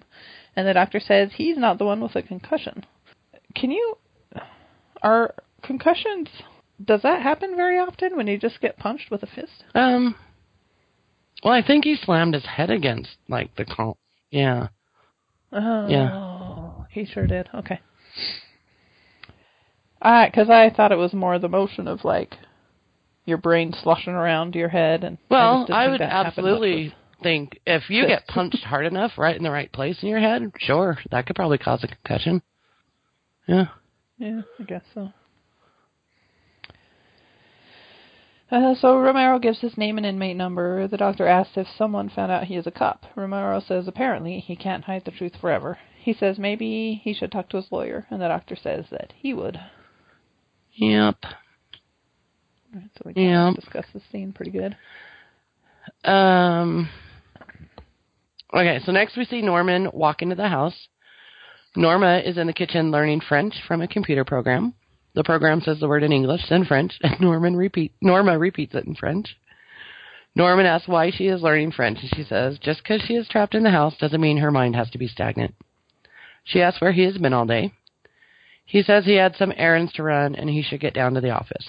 The French program says the word for traitor, and Norma repeats it in French while looking at Norman. It's so funny, because I thought, did she, like, type that in? And then I'm like, it's Norman's head. It's Norman's head. He I know, and he do whatever he traitor. I, do. There's a weird shift in this relationship happening. Yeah. He asks, what kind of French course is that? uh, she asks where he really was all day, and he tells her he went to see Romero. She says, why? So you can tell him he sent someone to kill you and you're still alive? Norma says, basically, yes. Norma says, that's kind of dumb. Wouldn't it be better if he thinks you're dead so he leaves you alone? Yes, that would be better, Norma. You're right. You're the thinker there. Norman says, Mother, he's going to get out someday, and we have to deal with it. He thinks that I killed you. He is crazy, and so I just want to make sure he was never going to mess with me ever again. I don't know how Norman visiting him done makes Romero think, oh, I'll never mess with him again.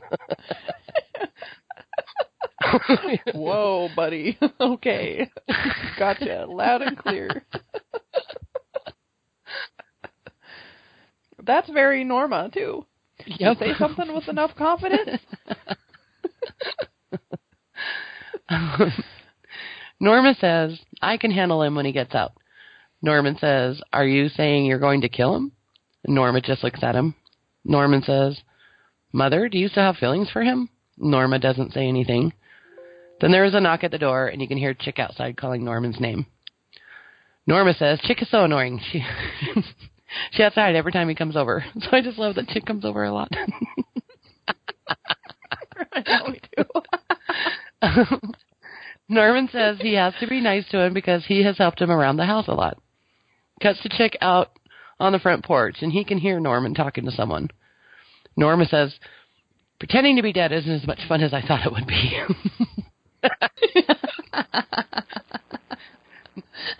Um, oh, Norman answers the door. Chick has brought Norman some apples that he picked from his neighbor's tree. Norman thanks him and starts to go into the house. Chick stops him and says he actually stopped by to show him something. And he holds up a burlap sack and tells Norman to look inside. He says he has a business proposition for Norman. Norman looks in the bag and then yells, well, let's go in the basement. And Chick yells, the basement it is. And they go inside. And my love for Chick swelled a little bit right there. It's funny because it was such the obvious. I'm going to yell this out so the person inside Chick knows. Plays along. He is the best. That was amazing. Cuts to Chick and Norman in the basement. Norman pulls a dead bird out of the sack. Chick tells him it's a peregrine, pretty rare. Norman says she is stunning. Chick proposes that he bring Norman animals. Norman does his taxidermy on them, and they sell them. Chick says he knows an art dealer in Portland that could sell them. Chick suggests a fifty-fifty split. Norman says fifty-fifty. Chick says normally the art dealer will take fifty percent, but Chick is providing the specimens, repping Norma, plus prov- repping Norman, plus providing the art dealer. And Norma. One and the same. Um, Chick then tells Norman he is broke. Caleb crippled his hands and body and he can't work. Then Chick asks how the freezer is working out for him. Norman says it's working much better, it's staying cold, and thanks Chick for fixing it. Chick says it's good to hear, and then Norman shows him a couple of birds he has stuffed and says that they should give the partnership a go. So, I kind of think we got our answer in this conversation about the freezer. I think it's been there all along. Oh, and I didn't think of that. Out of order. I was like, he's already installed it, and he. I think the Summers had it put in, and it. Okay. So it was probably like just a long yep. dead part of their fruit cellar to have yep. like a freezer installed. And okay. I love it. Norman had Chick fix Gosh. it for him. Why didn't I? Because if you notice, not only is Norma in there, but a lot of a lot of Norman's finished taxidermy work is in there. So he probably told Chick, I want to get this walk-in freezer fixed to store my finished work. Got it. So Chick fixed it, and it's working. I It makes okay, so yeah, much more sense then. So for whatever reason, the Summers had this walk-in put in, and it's probably just not been working for years. Well, you know what? Let's... So this is all new information to me, but mm-hmm. my mind's kind of running. I'm running with it. So let's say back in the nineteen twenties when they had... Well, when did they even have free- freezers? Aren't that old. Back in the day when the hotel mm-hmm. was a booming business and there weren't fast food restaurants around, they probably oh, provided yes. food yes. for their motel guests. It would make so sense would make for them to have a big walk-in have... cooler. Mm-hmm. Yep. Interesting. So, yep, because it was just Norman thanking him for fixing the freezer. Just that's when I had my aha moment. Okay, good. I yep. didn't have that aha moment, yep. but I'm having it now. And... I'm accepting it as fact. I accept that too. And I, that was one of my biggest things about this season. I was like, yep. I have to shush that really yep. loudly and yep. I don't want to. So yay. So, and it's, it, I can totally buy that, you know, back in the day when that hotel well, was I, probably. Yeah. Let's say it was built in the fifties was, or something, um, you know, forties or fifties. Yeah. Mm-hmm. And they did enough business. Grandma Summers and, probably cooked food for you the know, guests. Restaurants were different. Yeah. Yeah. Yeah. So. Interesting. That makes sense. And Norman. Well, well played, show. And Norman has a good reason to have a walk-in. I need to preserve these mm-hmm. animals I've stuffed. I need this freezer chest is for the dead ones before I stuff them, but I need something bigger, you know. So. Um. Okay, so this uh, shifting relationship mm-hmm. between Norma and Norman, I think it's, okay, here's my idea, is that it only started shifting when Madeline I walked agree. into Norman's life. I think the fact, I think he's had an eighteen months of bliss in this, you know, idyllic little wonderland dark with paradise. Just him and Norma, their dark paradise. I think there was little... trouble between the and two. Little outside world and she was probably distractions.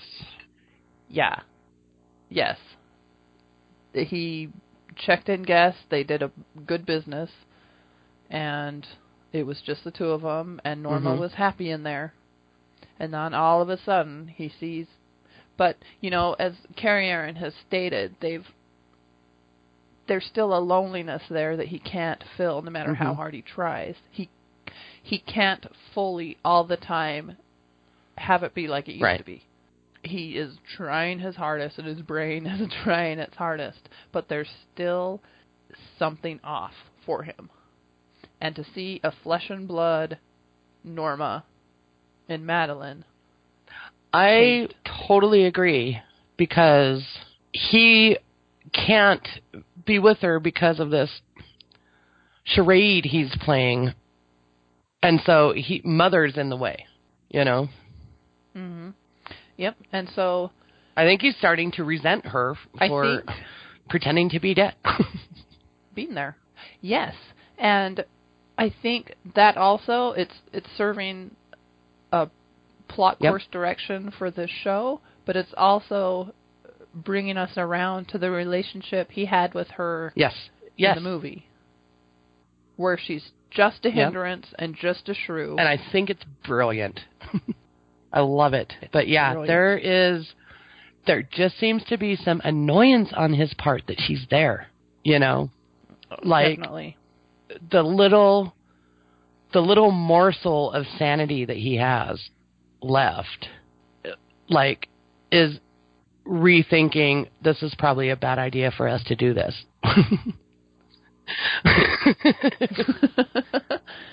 Even though it's all yeah, well, this is this is how human relationships can be. I mean, I think I I think a good example would be one of those things you see in movies. I don't know how often it happens in real life, but like the best friends, man and woman, who maybe like decide to raise a baby together, and they're like, it's okay. I'm never dating. Right. I never find anyone I love. Maybe the boy right. end of it is gay or something. And then all of a sudden, after years, of this relationship that's working, another factor comes in, and it they start saying, yep, okay, this was a mistake. A now I'm falling in love with someone else, and now this can't happen. And so it it totally changes mm-hmm. the dynamic and feelings towards that. Yeah, no, I think that is person. exactly what is happening here. That Norman is realizing, I can't even have like a friendship with this woman because Mother will always be telling me that's a bad idea, you know? Like he, I don't even think he wants yeah, to Yeah, and that's the relationship like we get in Psycho. A romantic. I think he, he can't even have like a friendship, you know? No, no, you know? He can't have anything. And there's a part of his mind that craves that still as a... As a human being. You know, crave, a, yeah. Yeah. You You can't have right. a facade forever. I mean, he's doing a very noble pursuit of it. We'll give him that. Yeah. But again, eighteen months, that's... I heard that. Yeah, it is. Yeah, really interesting. I do too. And I love where And it's, it's just, going. man, the the pieces are just so smoothly falling into place. To to take us to where yeah. Mother and Norman are in the movie. I it's I love it. Uh huh. I so, love it too. Sorry, that was my coffee maker telling me it's turning off. So yeah. Okay, I have a few Chick thoughts. So I find it. I don't know if it's shushy or if there's a better explanation. I I don't know. I don't know what to make of this. Caleb crippled him to where he can't work now. Because he was able to do intricate glass work on Norma's window just yeah, a week after his accident. He was still accident. pretty messed up when he did the the glass work. He was. And you know, that if he could do the soldering right. and cutting of glass that is a window... I don't know if it's like it started something that's just getting Maybe. worse as time passes for his hands, I, or we just need to shush the window I, thing. I, I think it's a little shushy. I kind of thought that too. Okay. Or I don't know. I like I respect Chick enough to think he's not just like being lazy and saying, "Well, if," I, and I think we can probably safely say his uh, that's gun over. business is right. over because of. The fiasco. No, I Chick Chick is a, he seems like a pretty resourceful guy that's not going to take the lazy way out. So, yeah. Yeah, I'm not going to go to that that he's just like, "Well, I could probably sit back and let Norman do all this and just tell him that my hands right. are crippled when they're actually not." No, I I just figured if he can do stained glass window work, he could still do No, his, I I thought the exact same um, thing. Sculptures. And he was writing. Yeah. If you can write. I don't know. It could be more of the sculptures uh, required a little more heavy lifting that, that he can't do anymore. Or, I don't know. Yeah, perhaps. Yeah. He might be playing the victim a little bit, but I believe him. I believe him that what Caleb did was no, I do too. like a life-changing, even if it's just like a P T S D thing, you know, rather than a, like if it's more of a mental thing yeah. rather than a physical thing. Who knows? I mean, being beat up and left for dead, that could be pretty traumatic. Yeah, and it his also wife and was child. all his money, yep. and it was his wife and yep. son, so, child, whatever it was. That'd be a hard thing to come back from. Mm-hmm. I think my main question at this point with Chick, and I'm hoping we get the answer, and I think we will, is how much does he know about what Norman is doing with Norma? You know? He saw her on the couch yeah. the day of her funeral. So he knows Norman He did. Bear, uh, dug her up and brought her back home. There's no doubt at all that he knows this. And now it's eighteen months later. We also know that, well, I guess I'm wondering if he suspects that dead Norma's been in the house and and what the... That's what the freezer was Yeah, about? I think he's smart enough to think that, but do you um, think... He's asked Norman. Do you think Norman, do you think they had a conversation no. a couple of days later when Chick stopped by and Norman's like, "I was crazy. I dug her up, but I put her back." I just want to know what's gone on between those two in the last eighteen months. If I were to guess right now, I would say Chick has some major suspicions, but I think it's yeah. all been pussyfooting around. And he he has no real knowledge yeah. of anything, but a lot of suspicions. And just kind of a no judgment kind of a thing, yeah. but definitely yeah, you're probably right. Eye on him. Um, I don't. I would say, you know, he's smart enough, and is if he's been around a lot, he knows the house. I don't think Norman can put a lot of right delusions over on him. But I think Chick is just letting it happen and just kind of just watching over it. And he has right. suspicions, but they're not totally concluded. Like, I think scene, I feel that very last moment where he sees Norman in the wig and he hits Caleb and he sees Norma, he takes it all in at the same time. Such and a says, great reaction.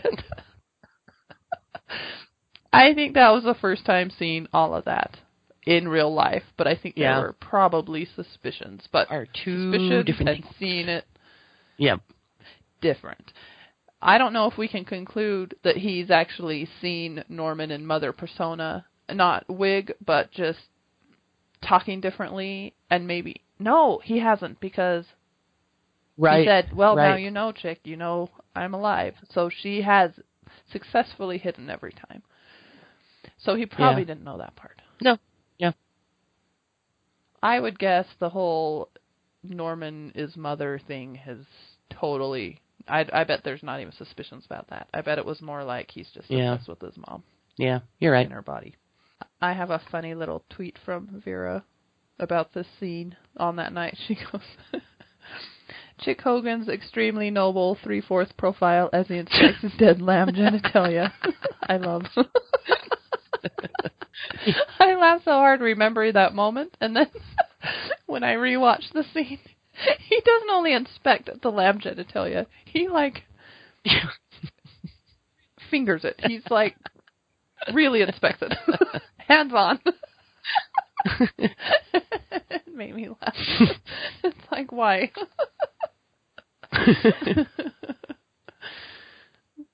Funny. Okay. I could talk about Chick all day. He's so fascinating. Okay. Next, we see Caleb walk up to that hotel he stayed at before. The guy at the desk asks what brings him to town. Caleb says he is here to see his sister. The hotel clerk asks who his sister is, and Caleb tells him Norma Bates. The clerk looks at him, and Caleb asks what. The clerk asks when was the last time he talked to her. Caleb says about a year and a half. He's been out of the country and asks why. The clerk says he hates to be the one to tell him, but she passed away. Caleb says he was just with her son, and he would have told him. The clerk says he doesn't know what to say, but she died. She committed suicide. It was in the local news. Okay. Does could Caleb even fathom that Dylan doesn't know either? Could that be part of his anger? Um, I, I don't know. I. It would be really hard to believe that Dylan doesn't know. It's hard to believe. I mean, I feel like the show did as good of a job as they possibly could right. to make it believable that he doesn't know. And I totally buy it. But it's it is. on the surface. It's quite it unbelievable. Is. And I don't know. Caleb asks what Norma thinks of the grandbaby, and Dylan just says, oh, we don't really, we don't talk anymore. And true. But this is going to take critical thinking. Yeah. For Caleb to be like, oh, yeah, he did say he doesn't talk. I, I don't I don't know if Dylan has even... I mean, he obviously entered his thought at that time before he even believed what the... I mean, I'm sure he had a really hard even time... Even believing it, exactly. Stone, even believing yeah, that she was alive. Yeah, I think that was just like a disbelief. Like, no, I was just with her son. He would have told me. That's probably the one and only time he even thought of Dylan. Yeah, I'm just... Yeah, I was just thinking. So now it's... It's occurred to him, he went to the gravesite, saw that she actually is dead, and then it's... No more Dylan. Yeah, no more Dylan. Grief has taken over.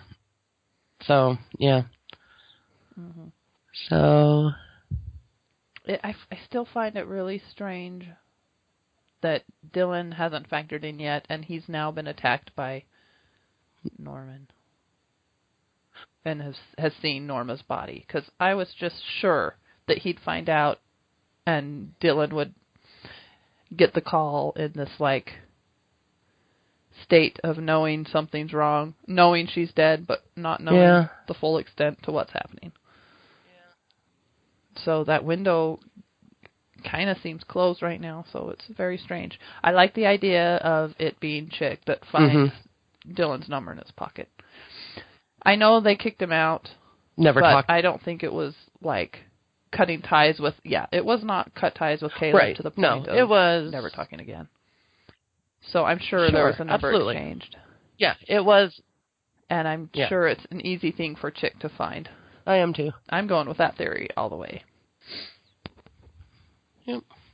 Next, we see Sam drive up to the Bates Motel. He walks in the office, and Norman says, "Ah, Mister Davidson, you need a room again for a few hours?" He's just... This is like a douche meets douche. Battle of the, the battle of the douches.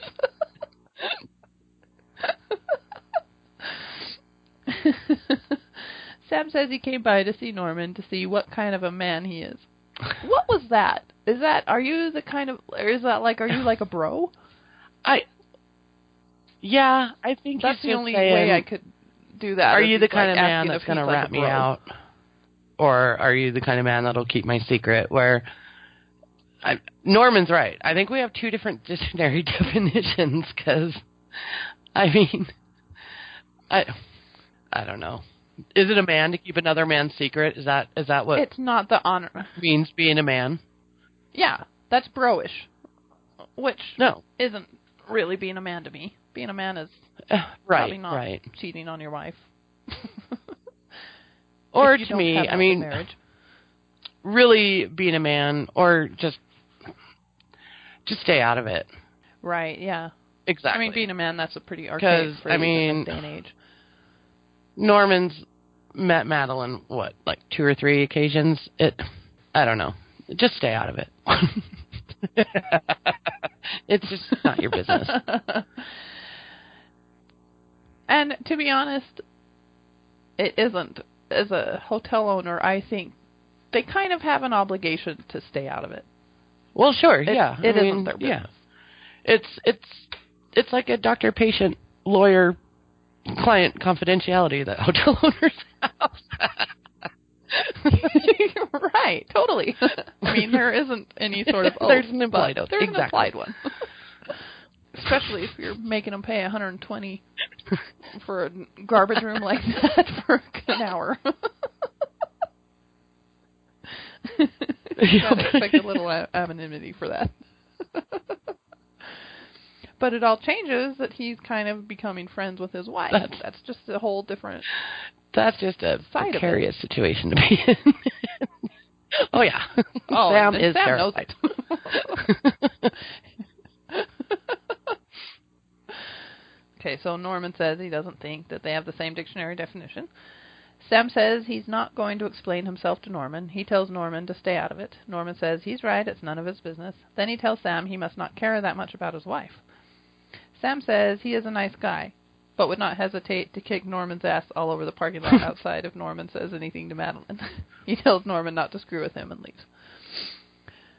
Um, when he when he said he was a nice guy, I thought he was going to like go into an explanation about how he wouldn't like mean to do this. He didn't set out to hurt his wife or something. Instead, he's like, I won't hesitate. He's just to an keep ass. Your ass on the gravel. Yeah, he is. He is such an ass. Yeah, yeah. I just like how um, Norman's like, "You're right. It's none of my business." And then just the next thing he says is, "You must not care that much about your wife." It's like, like Norman, do you know what none of your business Very means?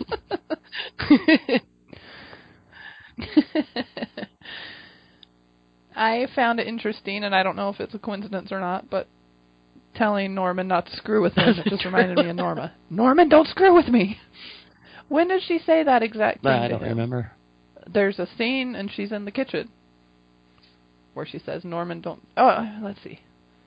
I think it's about... Uh, oh, is it like the... Who is the oh, girl, the Arcanum Club Annika? Girl? I think you're right. Yeah, yeah, Annika. I think it had to do with her. Anyway. Interesting choice of words.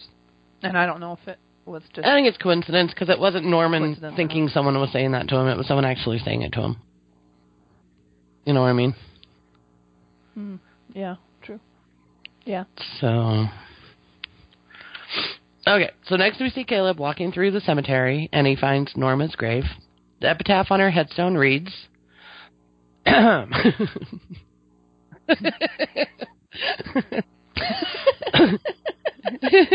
Emily's latest um, next cross-stitch. Loveliest mother, sweetest friend, most beautiful woman, dearest heart, purest soul, happiest playmate, wife. The world has lost an angel. You will always live in my heart. I will never, never forget you, dear mother. There's a cord between our hearts, forever and ever until the sky falls down. Always love, Norman. It is a shared headstone with Norman's name on the other side. Caleb stares at it and then kneels down and cries and hugs the headstone.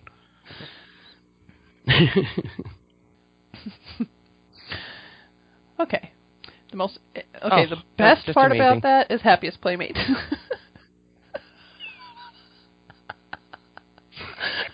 I love that so much. I can't even. Yeah. The interesting part I of that so is wife. I guess I always think of the wife she died being, being that he, you know, he totally rejected that marriage. But I guess she was married to his father. But I have never no, seen a mother-son duel.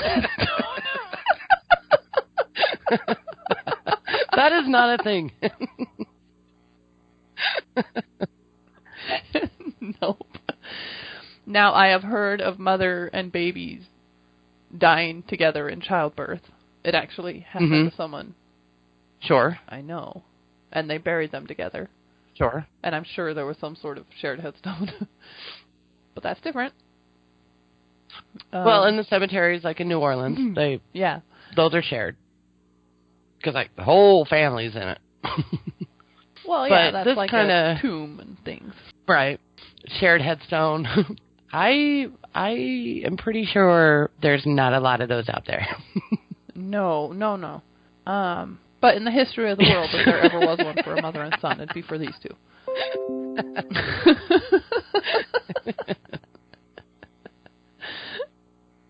But it's so strange you put wife on there unless he wanted to imply himself and unless he wanted to insert himself in well, there, although, let's see. Right. He calls her mother. Right. And it's love, it, Norman. Here's what I think. Yeah, you go. What? So, Norman thinks his mom is alive and faking her death.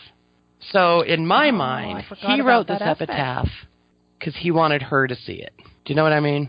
Like, he knows. Okay, sure, yeah. In his mind, knowing Norma, she would probably sneak out of the house and run over to her grave to see what's written on her tombstone. So he's got all this, sweetest friend, most beautiful woman, purest soul, you know, just all these nice things about her. And he included wife because he didn't want to piss her off because she would come home and be like, I was a wife too, you know.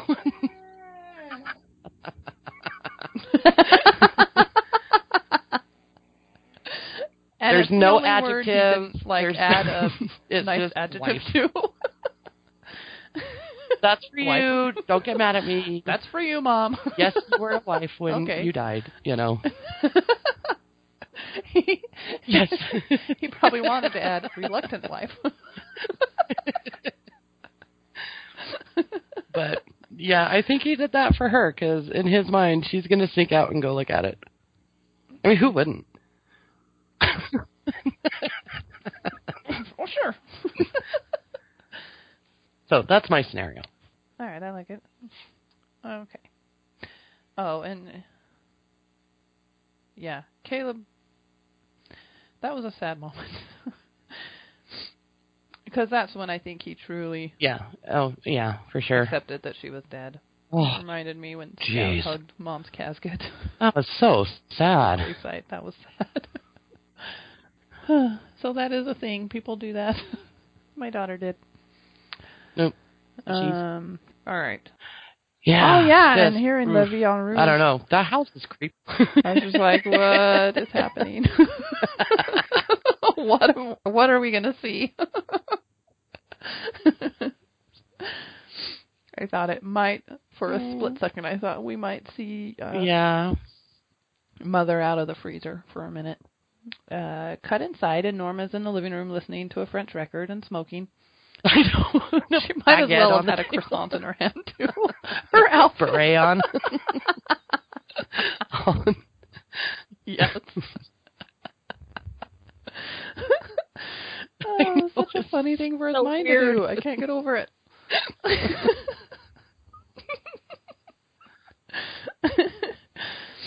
um, so Norman comes in and says, "Mother, are you smoking?" Norma says, "I'm dead. It's not like it's going to kill me." Norman grabs a cigarette and she says, "Don't do that. I'm bored. I can smoke if I want to." He says, "No, you can't. You're just trying to punish me." She scoffs and he says, "Seriously, Mother, it's childish." He sits down and says, "Is this silliness because we're talking about Romero?" She says, "No, what?" Norman asks, "Do you still love him?" Norma says, "No." Norman says, "He sent somebody here to kill me. You remember that, right?" She takes a deep breath and kind of smiles and says, "Where are you going?" He tells her a business meeting. She says, "You really seem into business meetings lately." He says, "Please don't be childish, Mother. It's boring." "It's important for us to keep a presence in the community, and I don't even go. I didn't even go to the last one. We were busy, as you may recall." She says, "I recall." He tells her he will be back in a few hours, and then they will spend some time together. He tells her not to smoke, and she says okay and leaves, and she immediately grabs a box of cigarettes.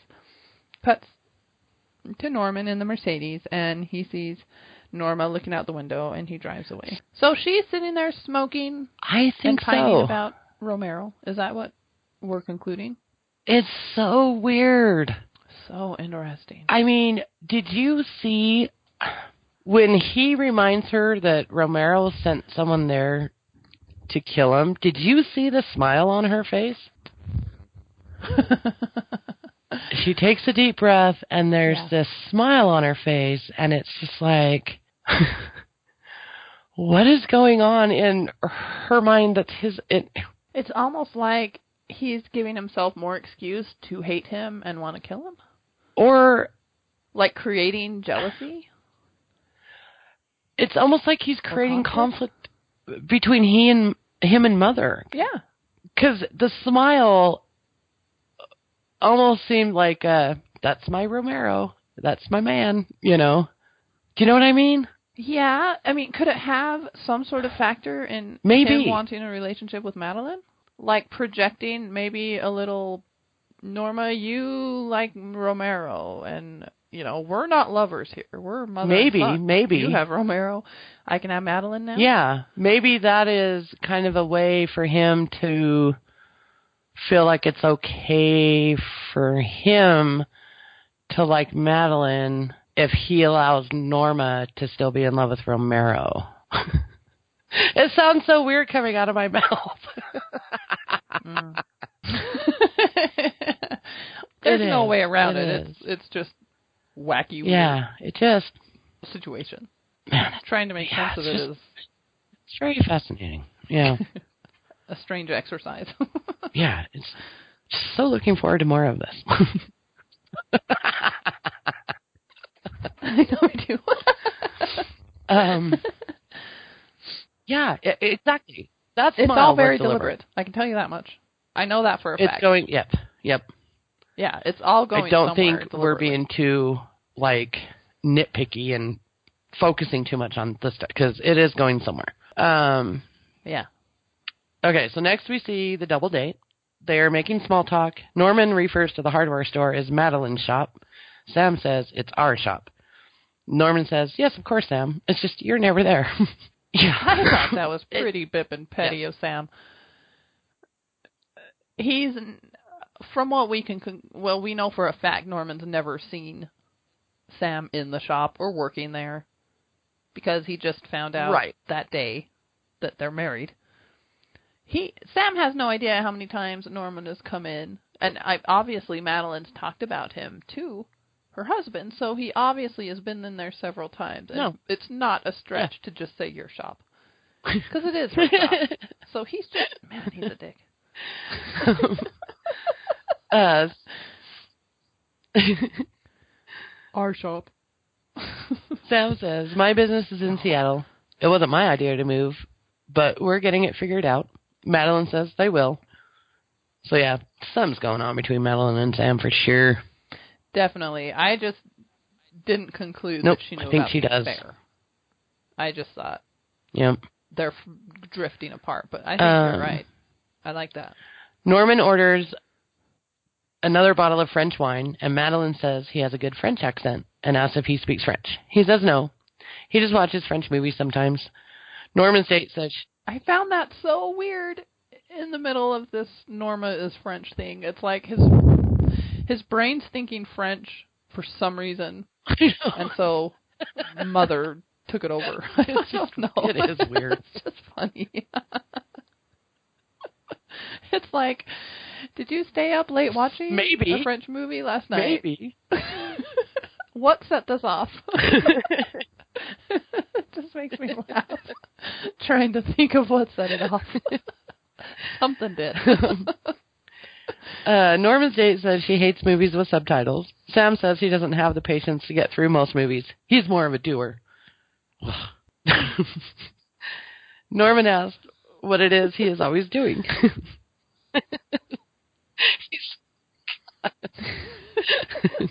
Another double entendre.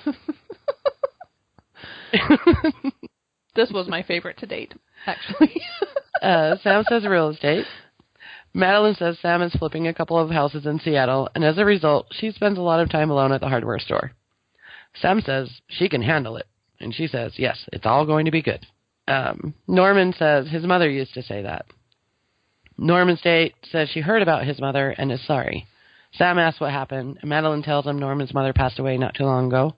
Norman said she killed herself. Sam says he is sorry. Absolutely. That's the first sincere thing I've seen Sam do. He obviously, he, he looked shocked and actually a just little a chagrined second. that yep. he's been giving Norman a hard time. Just for a second. Um, Madeline tells Norman she is glad he came out with them.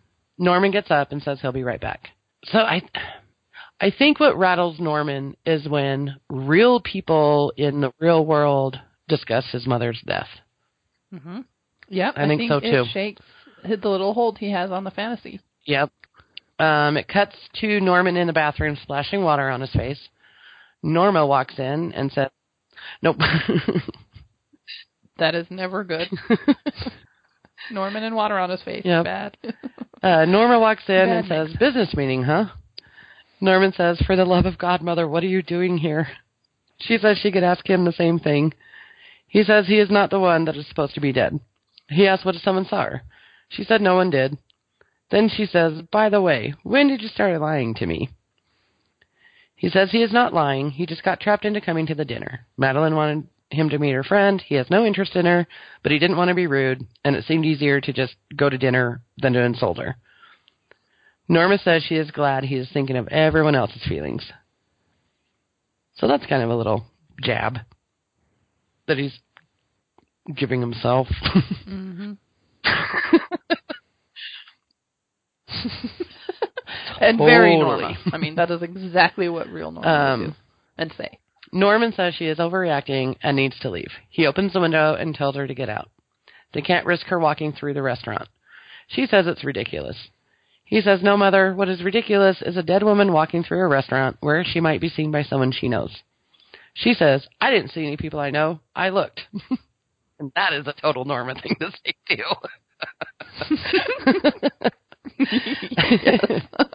Norman orders her to go out the window. Man, he is angry right here. He, like, gets so angry he can just, like, whisper mm-hmm. it. Um, it's really And the man in the stall God. is shivering.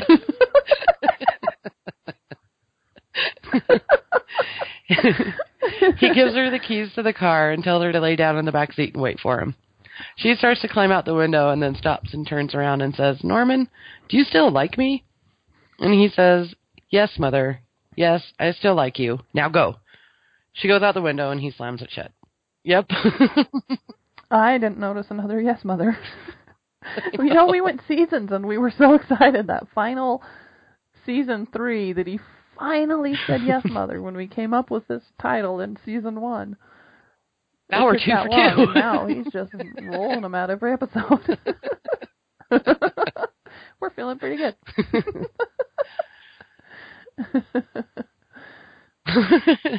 I knew it sounded like Norman. I was just waiting. Yeah. Yep, just more... Um, exactly. She's in the way. But his mind also concocted her. It was interesting. Let's see. When was the last time he was challenged? I guess it was just um, mm-hmm. that in the middle of the night thing where he went down. But no one... Did anyone, like, challenge his belief in it? Last his belief episode? In... Madeline or anything? In Norma being dead? I don't think it does in the first... It had to have come up. Oh. Well, I right. remember, you know, when Chick did it in the right. end of last season, and right. he almost blew his brains out. It hit him that hard. No, I don't think there was anything like that last week. But yeah, I think she. I think in that bathroom, she just had to show up because he was losing it. He was losing his grasp on her. Sure, because other people were talking about her being dead, actually being dead. You know. Mm-hmm. And he visibly was upset and had to visibly yeah. remove himself yeah. and. Go to the bathroom. No, I think I think that I think that's a that's something that gets to him is when other people talk about her being dead. I think he knows that she is. There, just something deep down, he knows that she's dead. Even though he pretending. and her have a cooked up scheme that she's that she's pretending that they talk about, he can talk about it to other people in town. That not when you've got her corpse in a freezer. You know, you can pretend all you want, but moments, yeah. that's a reality that he can't ignore, is that she, her body is in the freezer. He knows deep down she's dead. He just can't make himself go there, you know? Mm-hmm. And then, you know, just really interesting that she's a total unwelcome presence at that dinner in the bathroom. And, you know, he. And then she asked the "Do you still like me?" stuff. Well, Madeline's alive and looks like her. Madeline is replacement Norma. You know? Mm-hmm. Uh, so next we see Romero talking to his lawyer. The lawyer is saying he can go to the judge and argue that Romero's life is in danger and that it was punitive to get him in a medium security prison for a perjury charge. He says he can probably get him moved to a work farm. Romero says he would like to be moved. When he first got there, he was so devastated about losing his wife, he didn't care, but now he needs to stay alive and well. He has a responsibility to take care of the son she left behind. His lawyer says he will put in a transfer request and tells Romero to try not to piss anyone off in the meantime. Romero says... I'm glad we didn't see devastated Romero in prison. Yeah, I know. No, don't do that to us. So a work farm is pretty minimum security, I'm guessing, and he's his wheels are turning. Either escape, escape or do the what rest of his, his time without the threat of getting killed in prison or beaten to the point where once he gets out, he can't go Batman Romero on Norman, you know?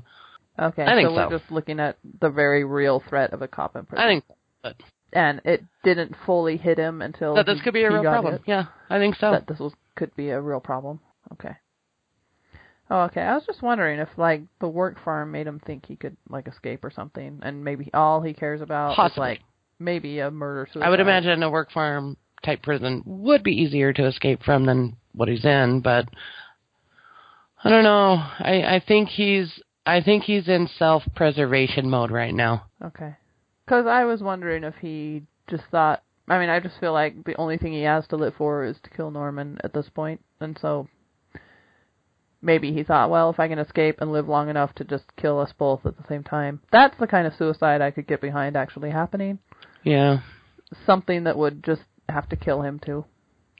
I don't know, and maybe. Being okay with that. But I don't think he needs to result. I think so, too. I think he can find himself a I gun so and too. shoot Norman and be on his merry way. Yeah. In his mind, that's not how it's going to work, but in his mind it could.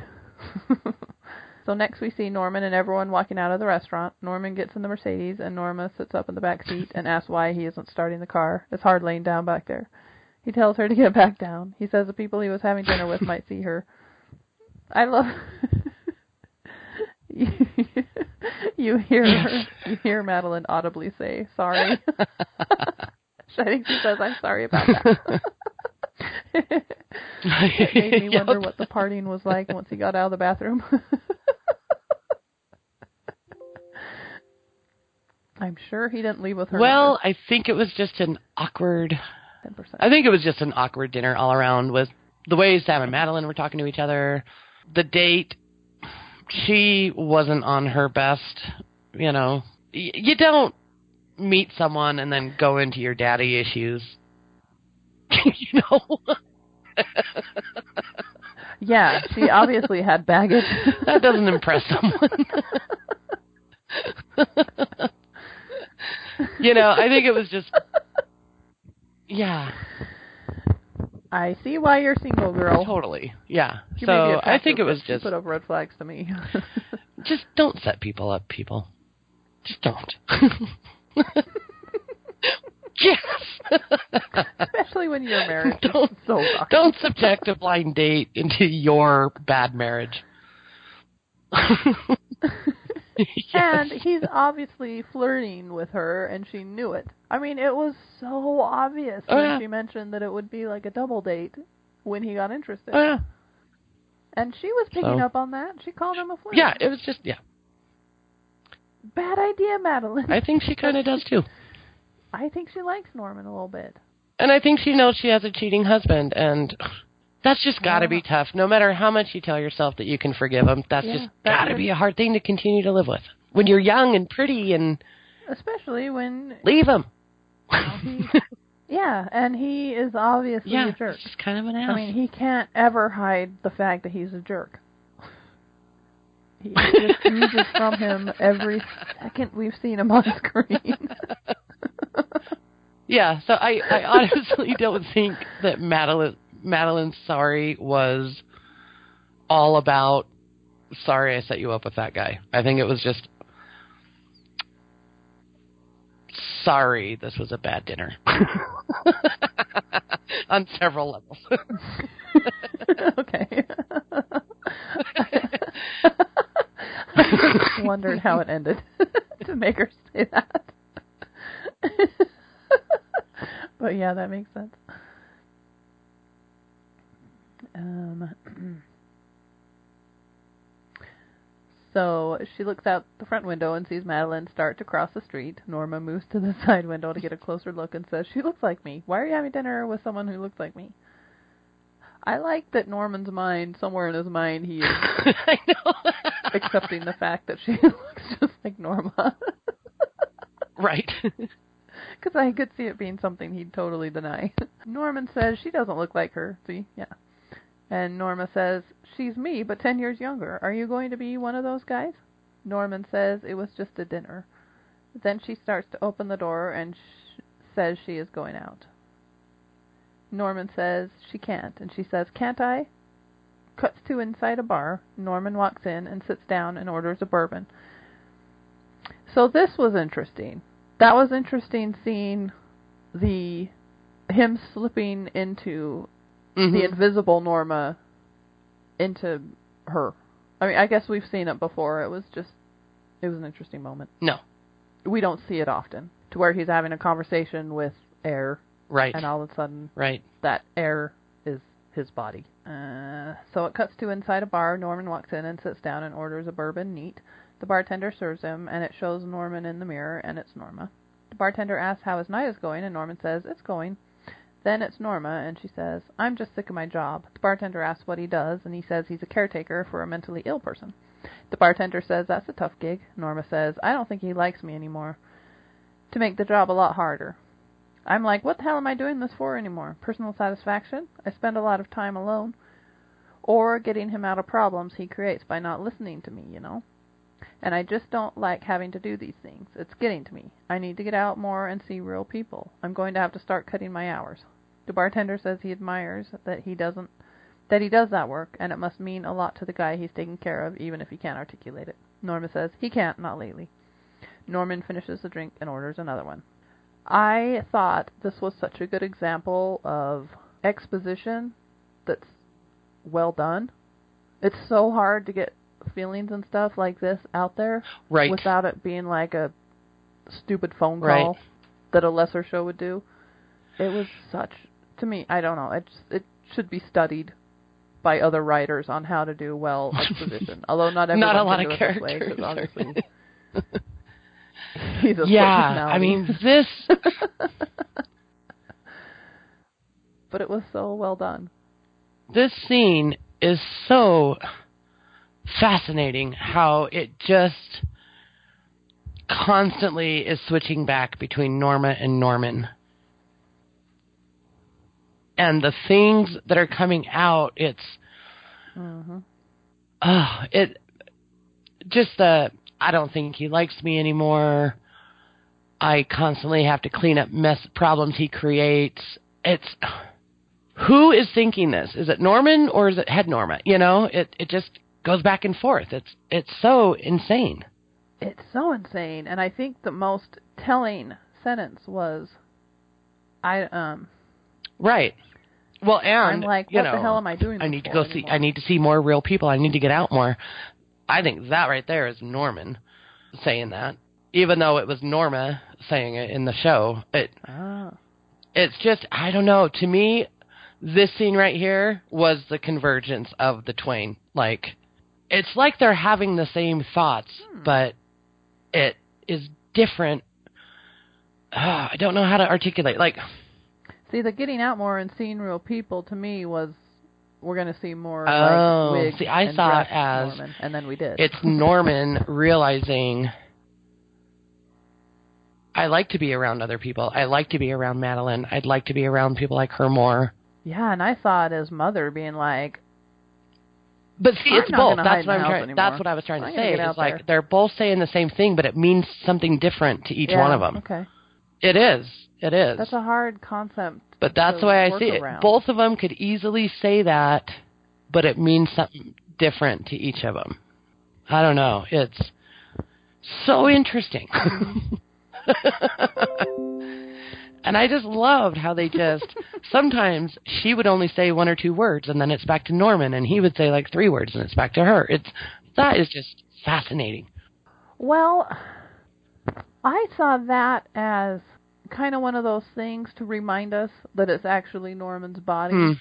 I didn't know it was his mind actually switching back and forth. I thought it was just mm. a Hollywood thing, just trying to remind us that the bartender's actually talking to Norman.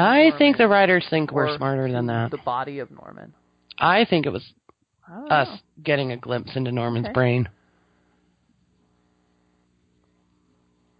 I don't think these writers pander to us like that, huh. but you could be right. But I, what I, you know, obviously we see it two different ways. I saw it as this is what's going on in Norman's head.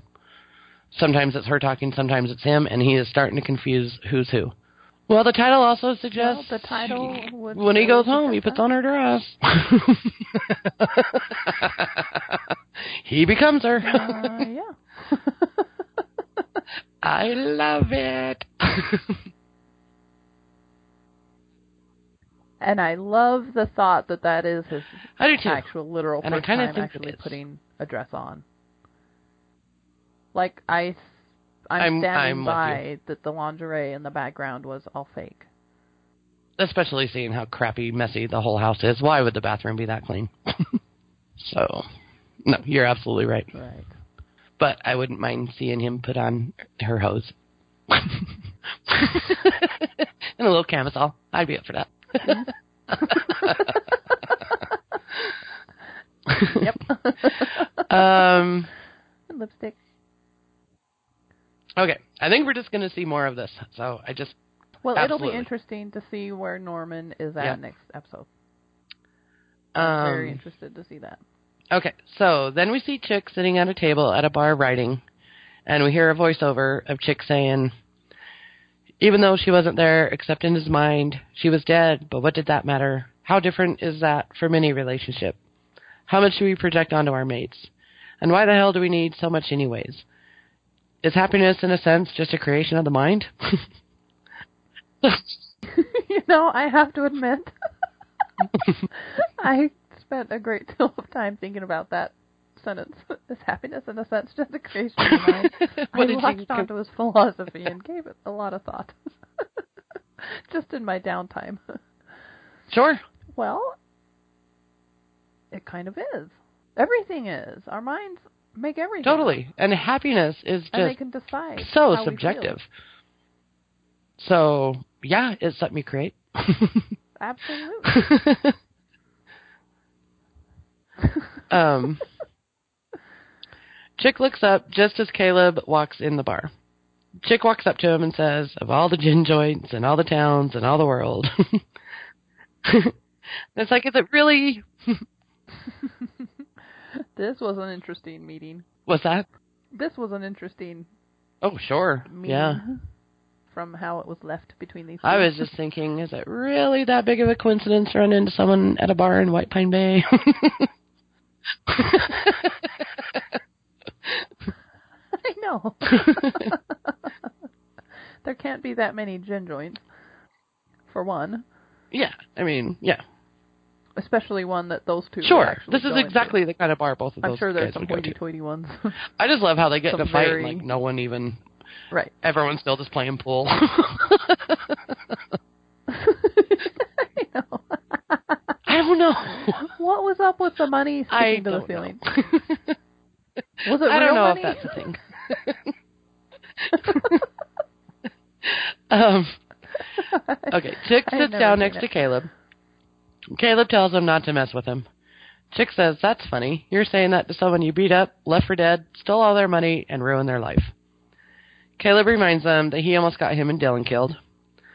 Chick says, Dylan, Norma's kid, your kid.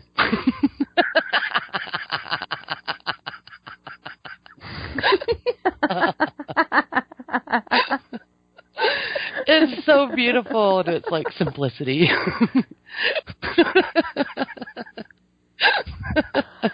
know. um, Caleb tells him not to talk about her like that or he will kill him. Chick says, we don't have to talk about how you raped your sister. I love Chick. Um, Caleb attacks Chick. Caleb tells him if he talks like that, if he talks like that about her again, he will kill him. He lets go of Chick, and they stare at each other, and Chick says, holy shit, you just found out. Caleb says to leave him alone, and then he goes outside, and Chick follows him. Caleb says she wouldn't kill herself. He told her, he warned her about Norman. He says he told her Norman was going to snap someday, but she didn't listen to him. Chick says maybe he doesn't know Norman the way he thinks he does. Caleb says he's not going to get away with it, and walks off. I... loved that Caleb Mm-mm. took this mental turn. I didn't expect it, actually. Yep. I love that he drew on what he knew of Norman and that last, conver- last conversation he had with Norma. And all of a sudden yeah, was I like, like that oh, no, she didn't do this. And I thought, I liked how Chick yeah, totally so when, perked when up when Chick he says Norman. Maybe Caleb doesn't know Norman as well as I think he does. What? What's Chick talking about? I don't know. And I think if Caleb and Chick were better yeah. friends, they could have had a better conversation about this. And Chick could have gleaned more information. But the fact is, they're not. Caleb's not interested in talking to him. Yes. But, I do you know, like Chick that. Like, oh, I'm going to follow well, this guy. This is interesting. I find it I find it really interesting he says Caleb that. And it's be, I don't I mean, understand it because Chick knows things about Norman that nobody else knows. So it's like he's defending. Yeah, yeah. Like, hey, don't pick on Norman. You don't know him as well as you think. You know, it's like, I would have thought Chick would have said, like, yeah. You know? Norman, that is an interesting subject. So, yeah, I... Me too. I'm a little confused by that line. I don't. Yeah, I found that all I, very. I don't odd, know what Chick meant by that. But Chick, so I'm used to odd. Yeah, Chick knows Norman's secret, and that's just weird. He knows he yeah, dug up his no, mother, and that's all you need to know. Yes. But there's so much more, Sue. If that's just I knew someone who did that, I would not be like, hey, give him a break. You don't know what he did you. Those would not be my thoughts.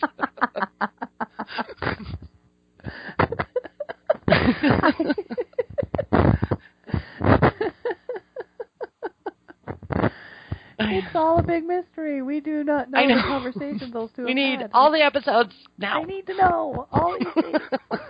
I need to know them now. Next we see Norman walk into Norma's room. He opens her closet and pulls out a dress and holds it up to himself in the mirror. Cuts to a cab pulling up to the house, and Caleb gets out. He runs to the front door and tries to open it, but it's locked. He grabs a hoe and breaks one of the windows next to the door and reaches in and locks it. And unlocks it. What? I spelled hoe like a hoe. Like a... Well, I thought that was weird, and then I thought, am I wrong? But no, it I is didn't H O E. Put an E on it. Okay, sorry.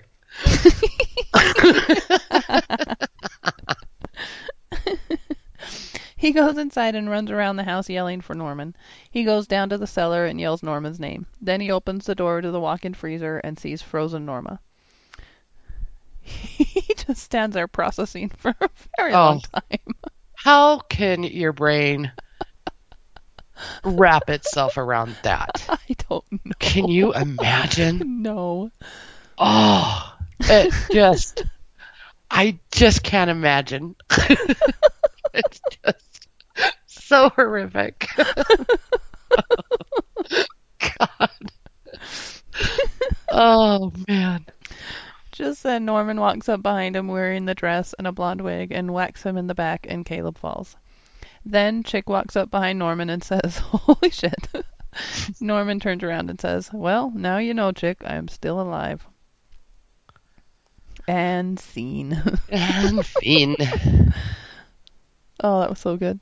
Oh, that was the best ending in the world. I know. It was so good. So good. Ah, man.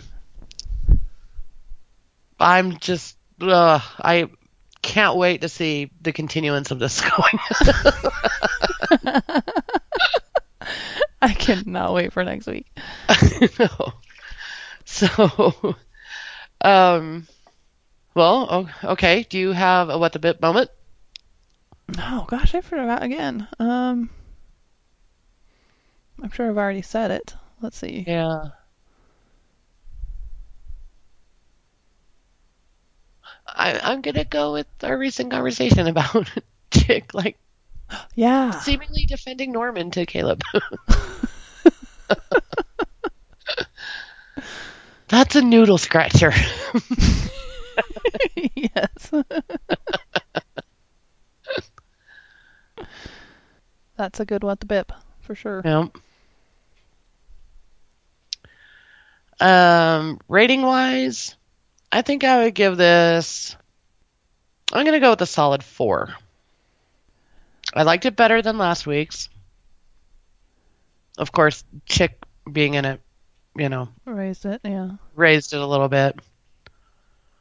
But I still, I can't give it, like, anything higher than a four. No, I can't give it higher than a four, but I think four is very fair. It, oh, the, the tension it built for me that first time watching was incredible. Yeah. The investment I have in these characters, mm-hmm. and the cra- you know, just the powder keg that it is, yeah, is just incredible.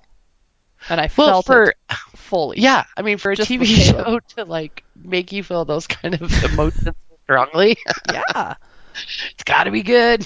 And you know, it was for Caleb, but it was also for characters I care about way uh-huh. more than Caleb, and just it was a it was a clashing of the fact that I felt this much for Caleb, but kind of projecting my feelings on, I'm going to go through this with characters I really care about. Yeah, yeah. This is going to be hell. I'm yeah, not ready. I'm if it's not. This bad about Caleb, just, oh, it's going to be bad. Yeah. Yeah. Well, tell us what you think. Send us feedback to yesmotherpodcast at gmail dot com. Join the Twitter. Join the Facebook. I'd really be interested to hear what you guys think. What did you think of that? What was happening at the bar? Yeah. What? And any of the points we brought up and discussed yeah. and saw differently. Yeah. Chime in. And I guess we're going to move on to a slight spoilery thing. Yeah, we're going to move on after the music to the to discuss what we saw in the preview for next episode. Yep. So if you don't want to hear anything like that, then enjoy the music and turn it off. Yep. And we'll see you next week. And till next week, chill your own ass. Bye.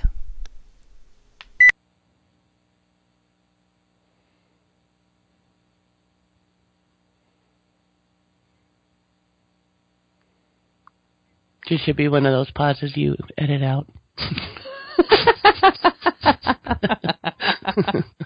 What? I'm trying to fit it, the whole thing, into Twitter. Okay. Does this make sense? Question. When Norman gets that brown dress and holds it up to himself, the mirror reflected Norman. So he wasn't Mother then? That's good. That makes sense. And I only have two extra characters, so I can't really do much else. Nope. She'll know okay. what you're talking about. Okay. Tweet.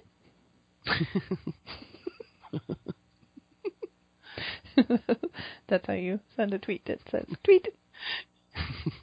Oh, by the way, I, uh, so, this is great. Um, Ryan Hurst mm-hmm. put out a tweet. Um, let's see, let's just. It says, currently accepting submissions for tentative Chick Hogan memoir titles. And it was one thirty in the morning, so I wasn't at my best, but I came up with three. And he retweeted two of them, and Vera Farmiga liked one of them. What did you say? I said, leaves are leaves, money is money. And I don't have a dog. That's one he tweeted, and then, let me get it right. Reflections and boar jerky and other important life matters. I knew I could come up with better ones if it wasn't one thirty in the morning. But he did like those two, and I got... You want to hug it out? No, those are good. Those are hilarious. I thought maybe we could come up with a couple more. And I could send them to him. We don't have to do it at the moment. Right. Huh? Put it back in my head. Start thinking about it, yes. Six months later, we're still sending him to him. He's like, enough.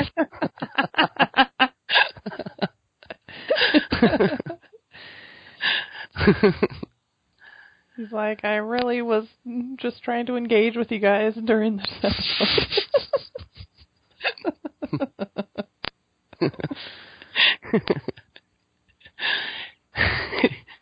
It comes down to like restraining orders and stuff. Well,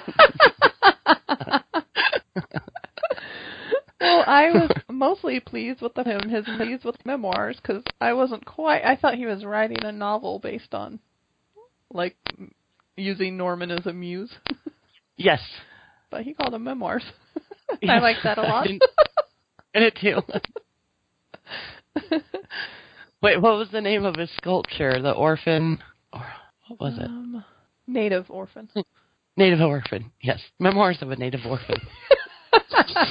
I'll write that one down. It's starting to sound swishy. Is it because I was moving? Is it still swishy? Just barely audible. Okay. I was, I'm just wearing cords. I was wondering. And I was, like, leaning down. I was wondering if you were, like, hearing cords. Zip, zip, oh, zip, zip. Okay.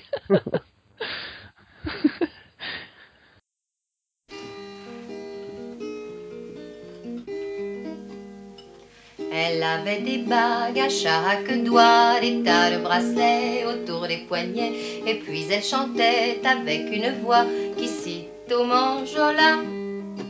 Elle avait des yeux, des yeux d'opale, qui me fascinaient, qui me fascinaient. Il y avait l'ovale de son visage pâle, de femme fatale qui me fut fatale, de femme fatale qui me fut fatale. On s'est connus, on s'est reconnus, on s'est perdu de vue, on s'est reperdu de vue, on s'est retrouvés, on s'est réchauffés, puis on s'est séparés. Chacun pour soi est reparti dans le tourbillon de la vie. Je l'ai revu un soir, aïe aïe aïe, ça fait déjà un fameux bail, ça fait déjà un fameux bail. Au son des banjos, je l'ai reconnu, ce curieux sourire qui m'avait tant plu, sa voix si fatale, son beau visage pâle, mes murs plus que jamais. Je me suis saoulée en l'écoutant, l'alcool fait oublier le temps. Je me suis réveillée en sentant des baisers sur mon front brûlant, des baisers sur mon front brûlant. On s'est connus, on s'est reconnus, on s'est perdu de vue, on s'est reperdu de vue, on s'est retrouvés, on s'est séparés, puis on s'est réchauffés. Chacun pour soi est reparti dans le tourbillon de la vie. Je l'ai revue un soir, ah là là, elle est retombée dans mes bras, elle est retombée dans mes bras. Quand on s'est connu, quand on s'est reconnu, pourquoi se perdre de vue, se reperdre de vue? Quand on s'est retrouvé, quand on s'est réchauffé, pourquoi se séparer? Alors tous deux, on est repartis dans le tourbillon de la vie. On a continué à tourner, tous les deux enlacés, tous les deux enlacés, tous les deux enlacés. All right. Okay. So, man, for the stuff that's coming up next week, I had to watch it like two or three times because I was like, did I just see what I, like, what? Yeah, okay. So the biggest element to me is that uh, Caleb seems to be in some sort of shared fantasy about Norma being alive. Yes, what? The B I P. All I can think, okay, this is my conclusion I just had to draw, is that he suffered a traumatic brain injury. That's what I think too. And he's just kind of half out of it. That's got to be what it is. I think it's actually could be an emotional injury from seeing his sister and then having it combined with a knock on the head. Right. Because it looked to me like Norman got his back, but I guess he got his head. And if you look carefully at the previews, you can see dried blood down his face. Half oh, of yeah. his face. Right. So I'm thinking. Well, we just saw one whack, and it was definitely to his back. So Caleb okay. fell. Maybe he gets whacked again in the head. Okay. Maybe so. Maybe no. Chick helps him out. I don't know. Yeah. yeah. So... Here, the only thing I can come up with is that it's also very possible that combined with a brain injury, he's suffering some sort of mental breakdown seeing Norma's body. Sure. And Norman in a wig acting like her. So he's seen Norman be Norma before in his hotel room. Right. So I think... some sort of mental breakdown and a traumatic brain injury is converging into this shared fantasy kind of a thing. I don't know if it's a shared fantasy, but he's seen real Norma and he's like hugging her corpse. Also. Right, right. But I'm guessing when we see the like talking to him as a sister, it's uh, Norman. Norman in the wig. Mm-hmm. I agree.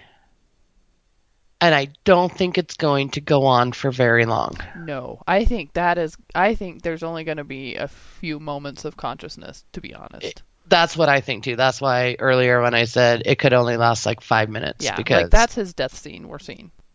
We are. I, that's what I think too. I think, I think Caleb kind of regains a little bit of consciousness, sees Norma's corpse, like crawls over to her, hugs her. I, I don't think it lasts very long, and and then I think the final like mortal blow happens. Mm-hmm. So, but man, seeing it creeped the crap out of me. Oh man, I was not at all expecting that. I thought the next episode was going to open with a dead Caleb. I thought he was dead. Yeah, me too. So yeah, I'm really excited to see where it goes, but I kind of, well, we have thought we've got to be right and we've been so wrong. maybe maybe Caleb and Norman or Norma spend a long time in the freezer together. I don't know. Maybe.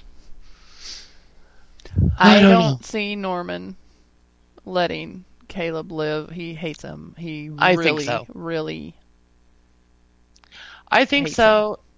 And I kind of I kind of think Caleb is who that funeral pyre is for, that Me too. that that Chick does. I think it's some sort of cleansing cleansing ritual, forgiving ritual mm-hmm. that Chick does. His soul needs. Well, man, he just watched a guy open a freezer and see his dead sister in there. That's, yeah. you know. And then his nephew with a wig on.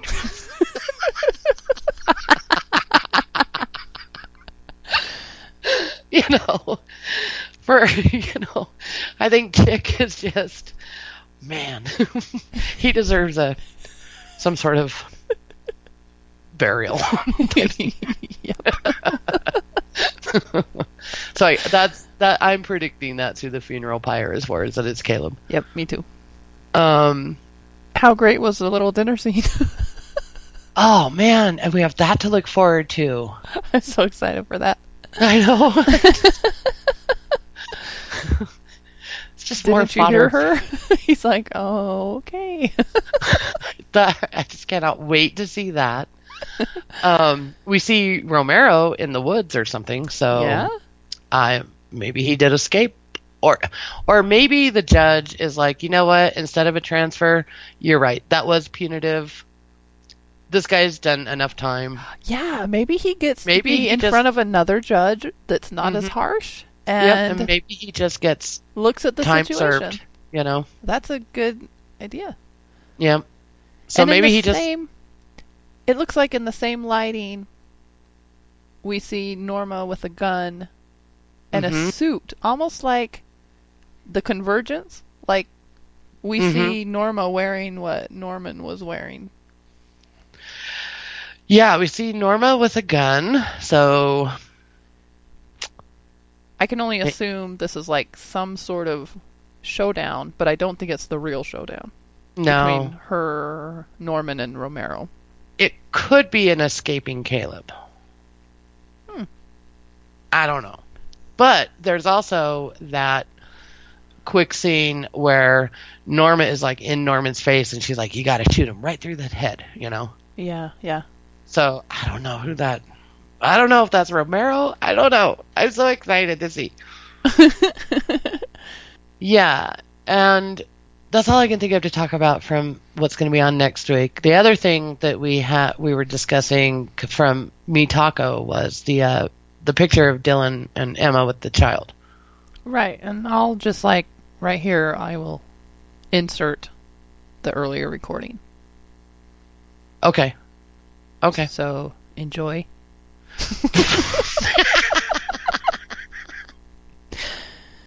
Those pictures Sue saw of Dilemma with an older Katie were taken.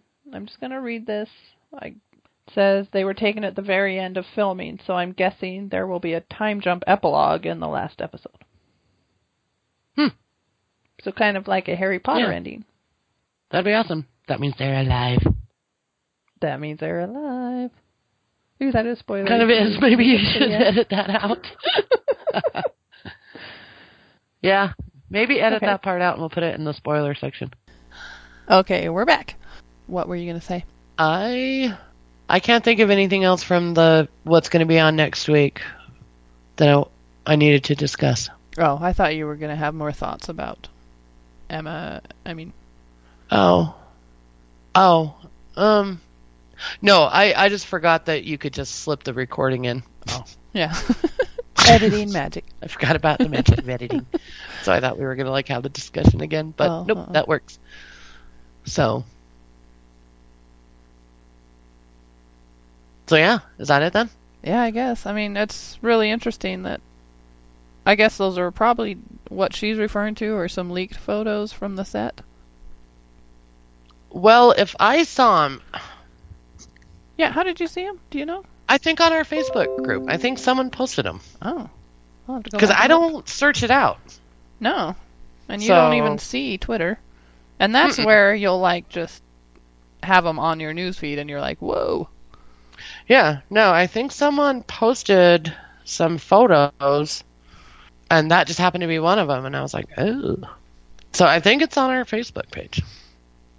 That's got it. I wouldn't have seen it any other way. There's no way. Okay. Unless I just happened to see something on a feed and I clicked on it, but I don't know. That rarely happens. So, so yeah. All right. Are you there? Yeah, I'm just scrolling, trying to find the picture. Oh. Yeah. Oh, here we go. Yeah. Wow. Is it on the face? Yeah, it's on our Facebook page. She looks like she's like... Like six? five. Five or six? Yeah. yeah. Hollywood North Buzz. Um, hm. They're definitely in their character outfits. Right. I'm just wondering if they did... Do they do any recording in California? Or is it all in Vancouver? I thought it was all in Vancouver. Uh, I have no idea. I don't know. It, maybe more people know more about it, but why is she necessarily their daughter on the show? What if she's... I don't know. She could be anyone, really. That's what I was saying before. Like... Maybe it's just a candid shot of a little kid on the set. Yeah. Maybe it's the camera guy's daughter, you know? Mm-hmm. Yeah. Doesn't mean it's necessarily Katie. But it very well could be. And but that, it could be. That would definitely make them come out alive. Alive, right. And I like the... Some sort of epilogue-y thing years later. But I just wonder who else would be included in that. Would they, like, go and see Norman in the hospital? Chick doing a book tour.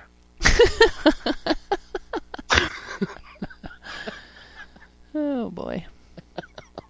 That's funny. I don't know. I don't know either. Oh, well, I guess we'll we'll see that someday. We'll know the answer to it in about eight weeks. We'll see that in the next eight weeks. So... All right. I do. I, I really, when they brought a baby on, I thought, they're not going to kill them. They can't kill them now. They really can't. I don't think they will. That's just, why do that to us? that would, why? would make them just absolute monsters. I know. It's like, okay, you killed Norma and we're all dealing with it. Because you brought right. us head Norman, Norma. Yeah, don't. Don't bring a baby in and then kill one of the parents or both. Or both. That ain't cool. That's You know? horrible. Especially parents that we love. Yeah, it just... You just change the dynamic entirely. Yeah. It's just the rules of fiction. It's it's Carrie and Carlton's way of saying, okay, we're sorry about Norma, but we had to do that. Yeah. Here's a baby. This tells you.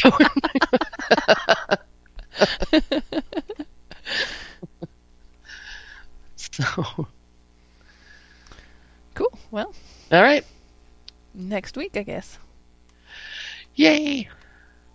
All right, everyone. We'll see whoever stuck around for the spoiler section. We'll see you later. We'll see you next week. All right.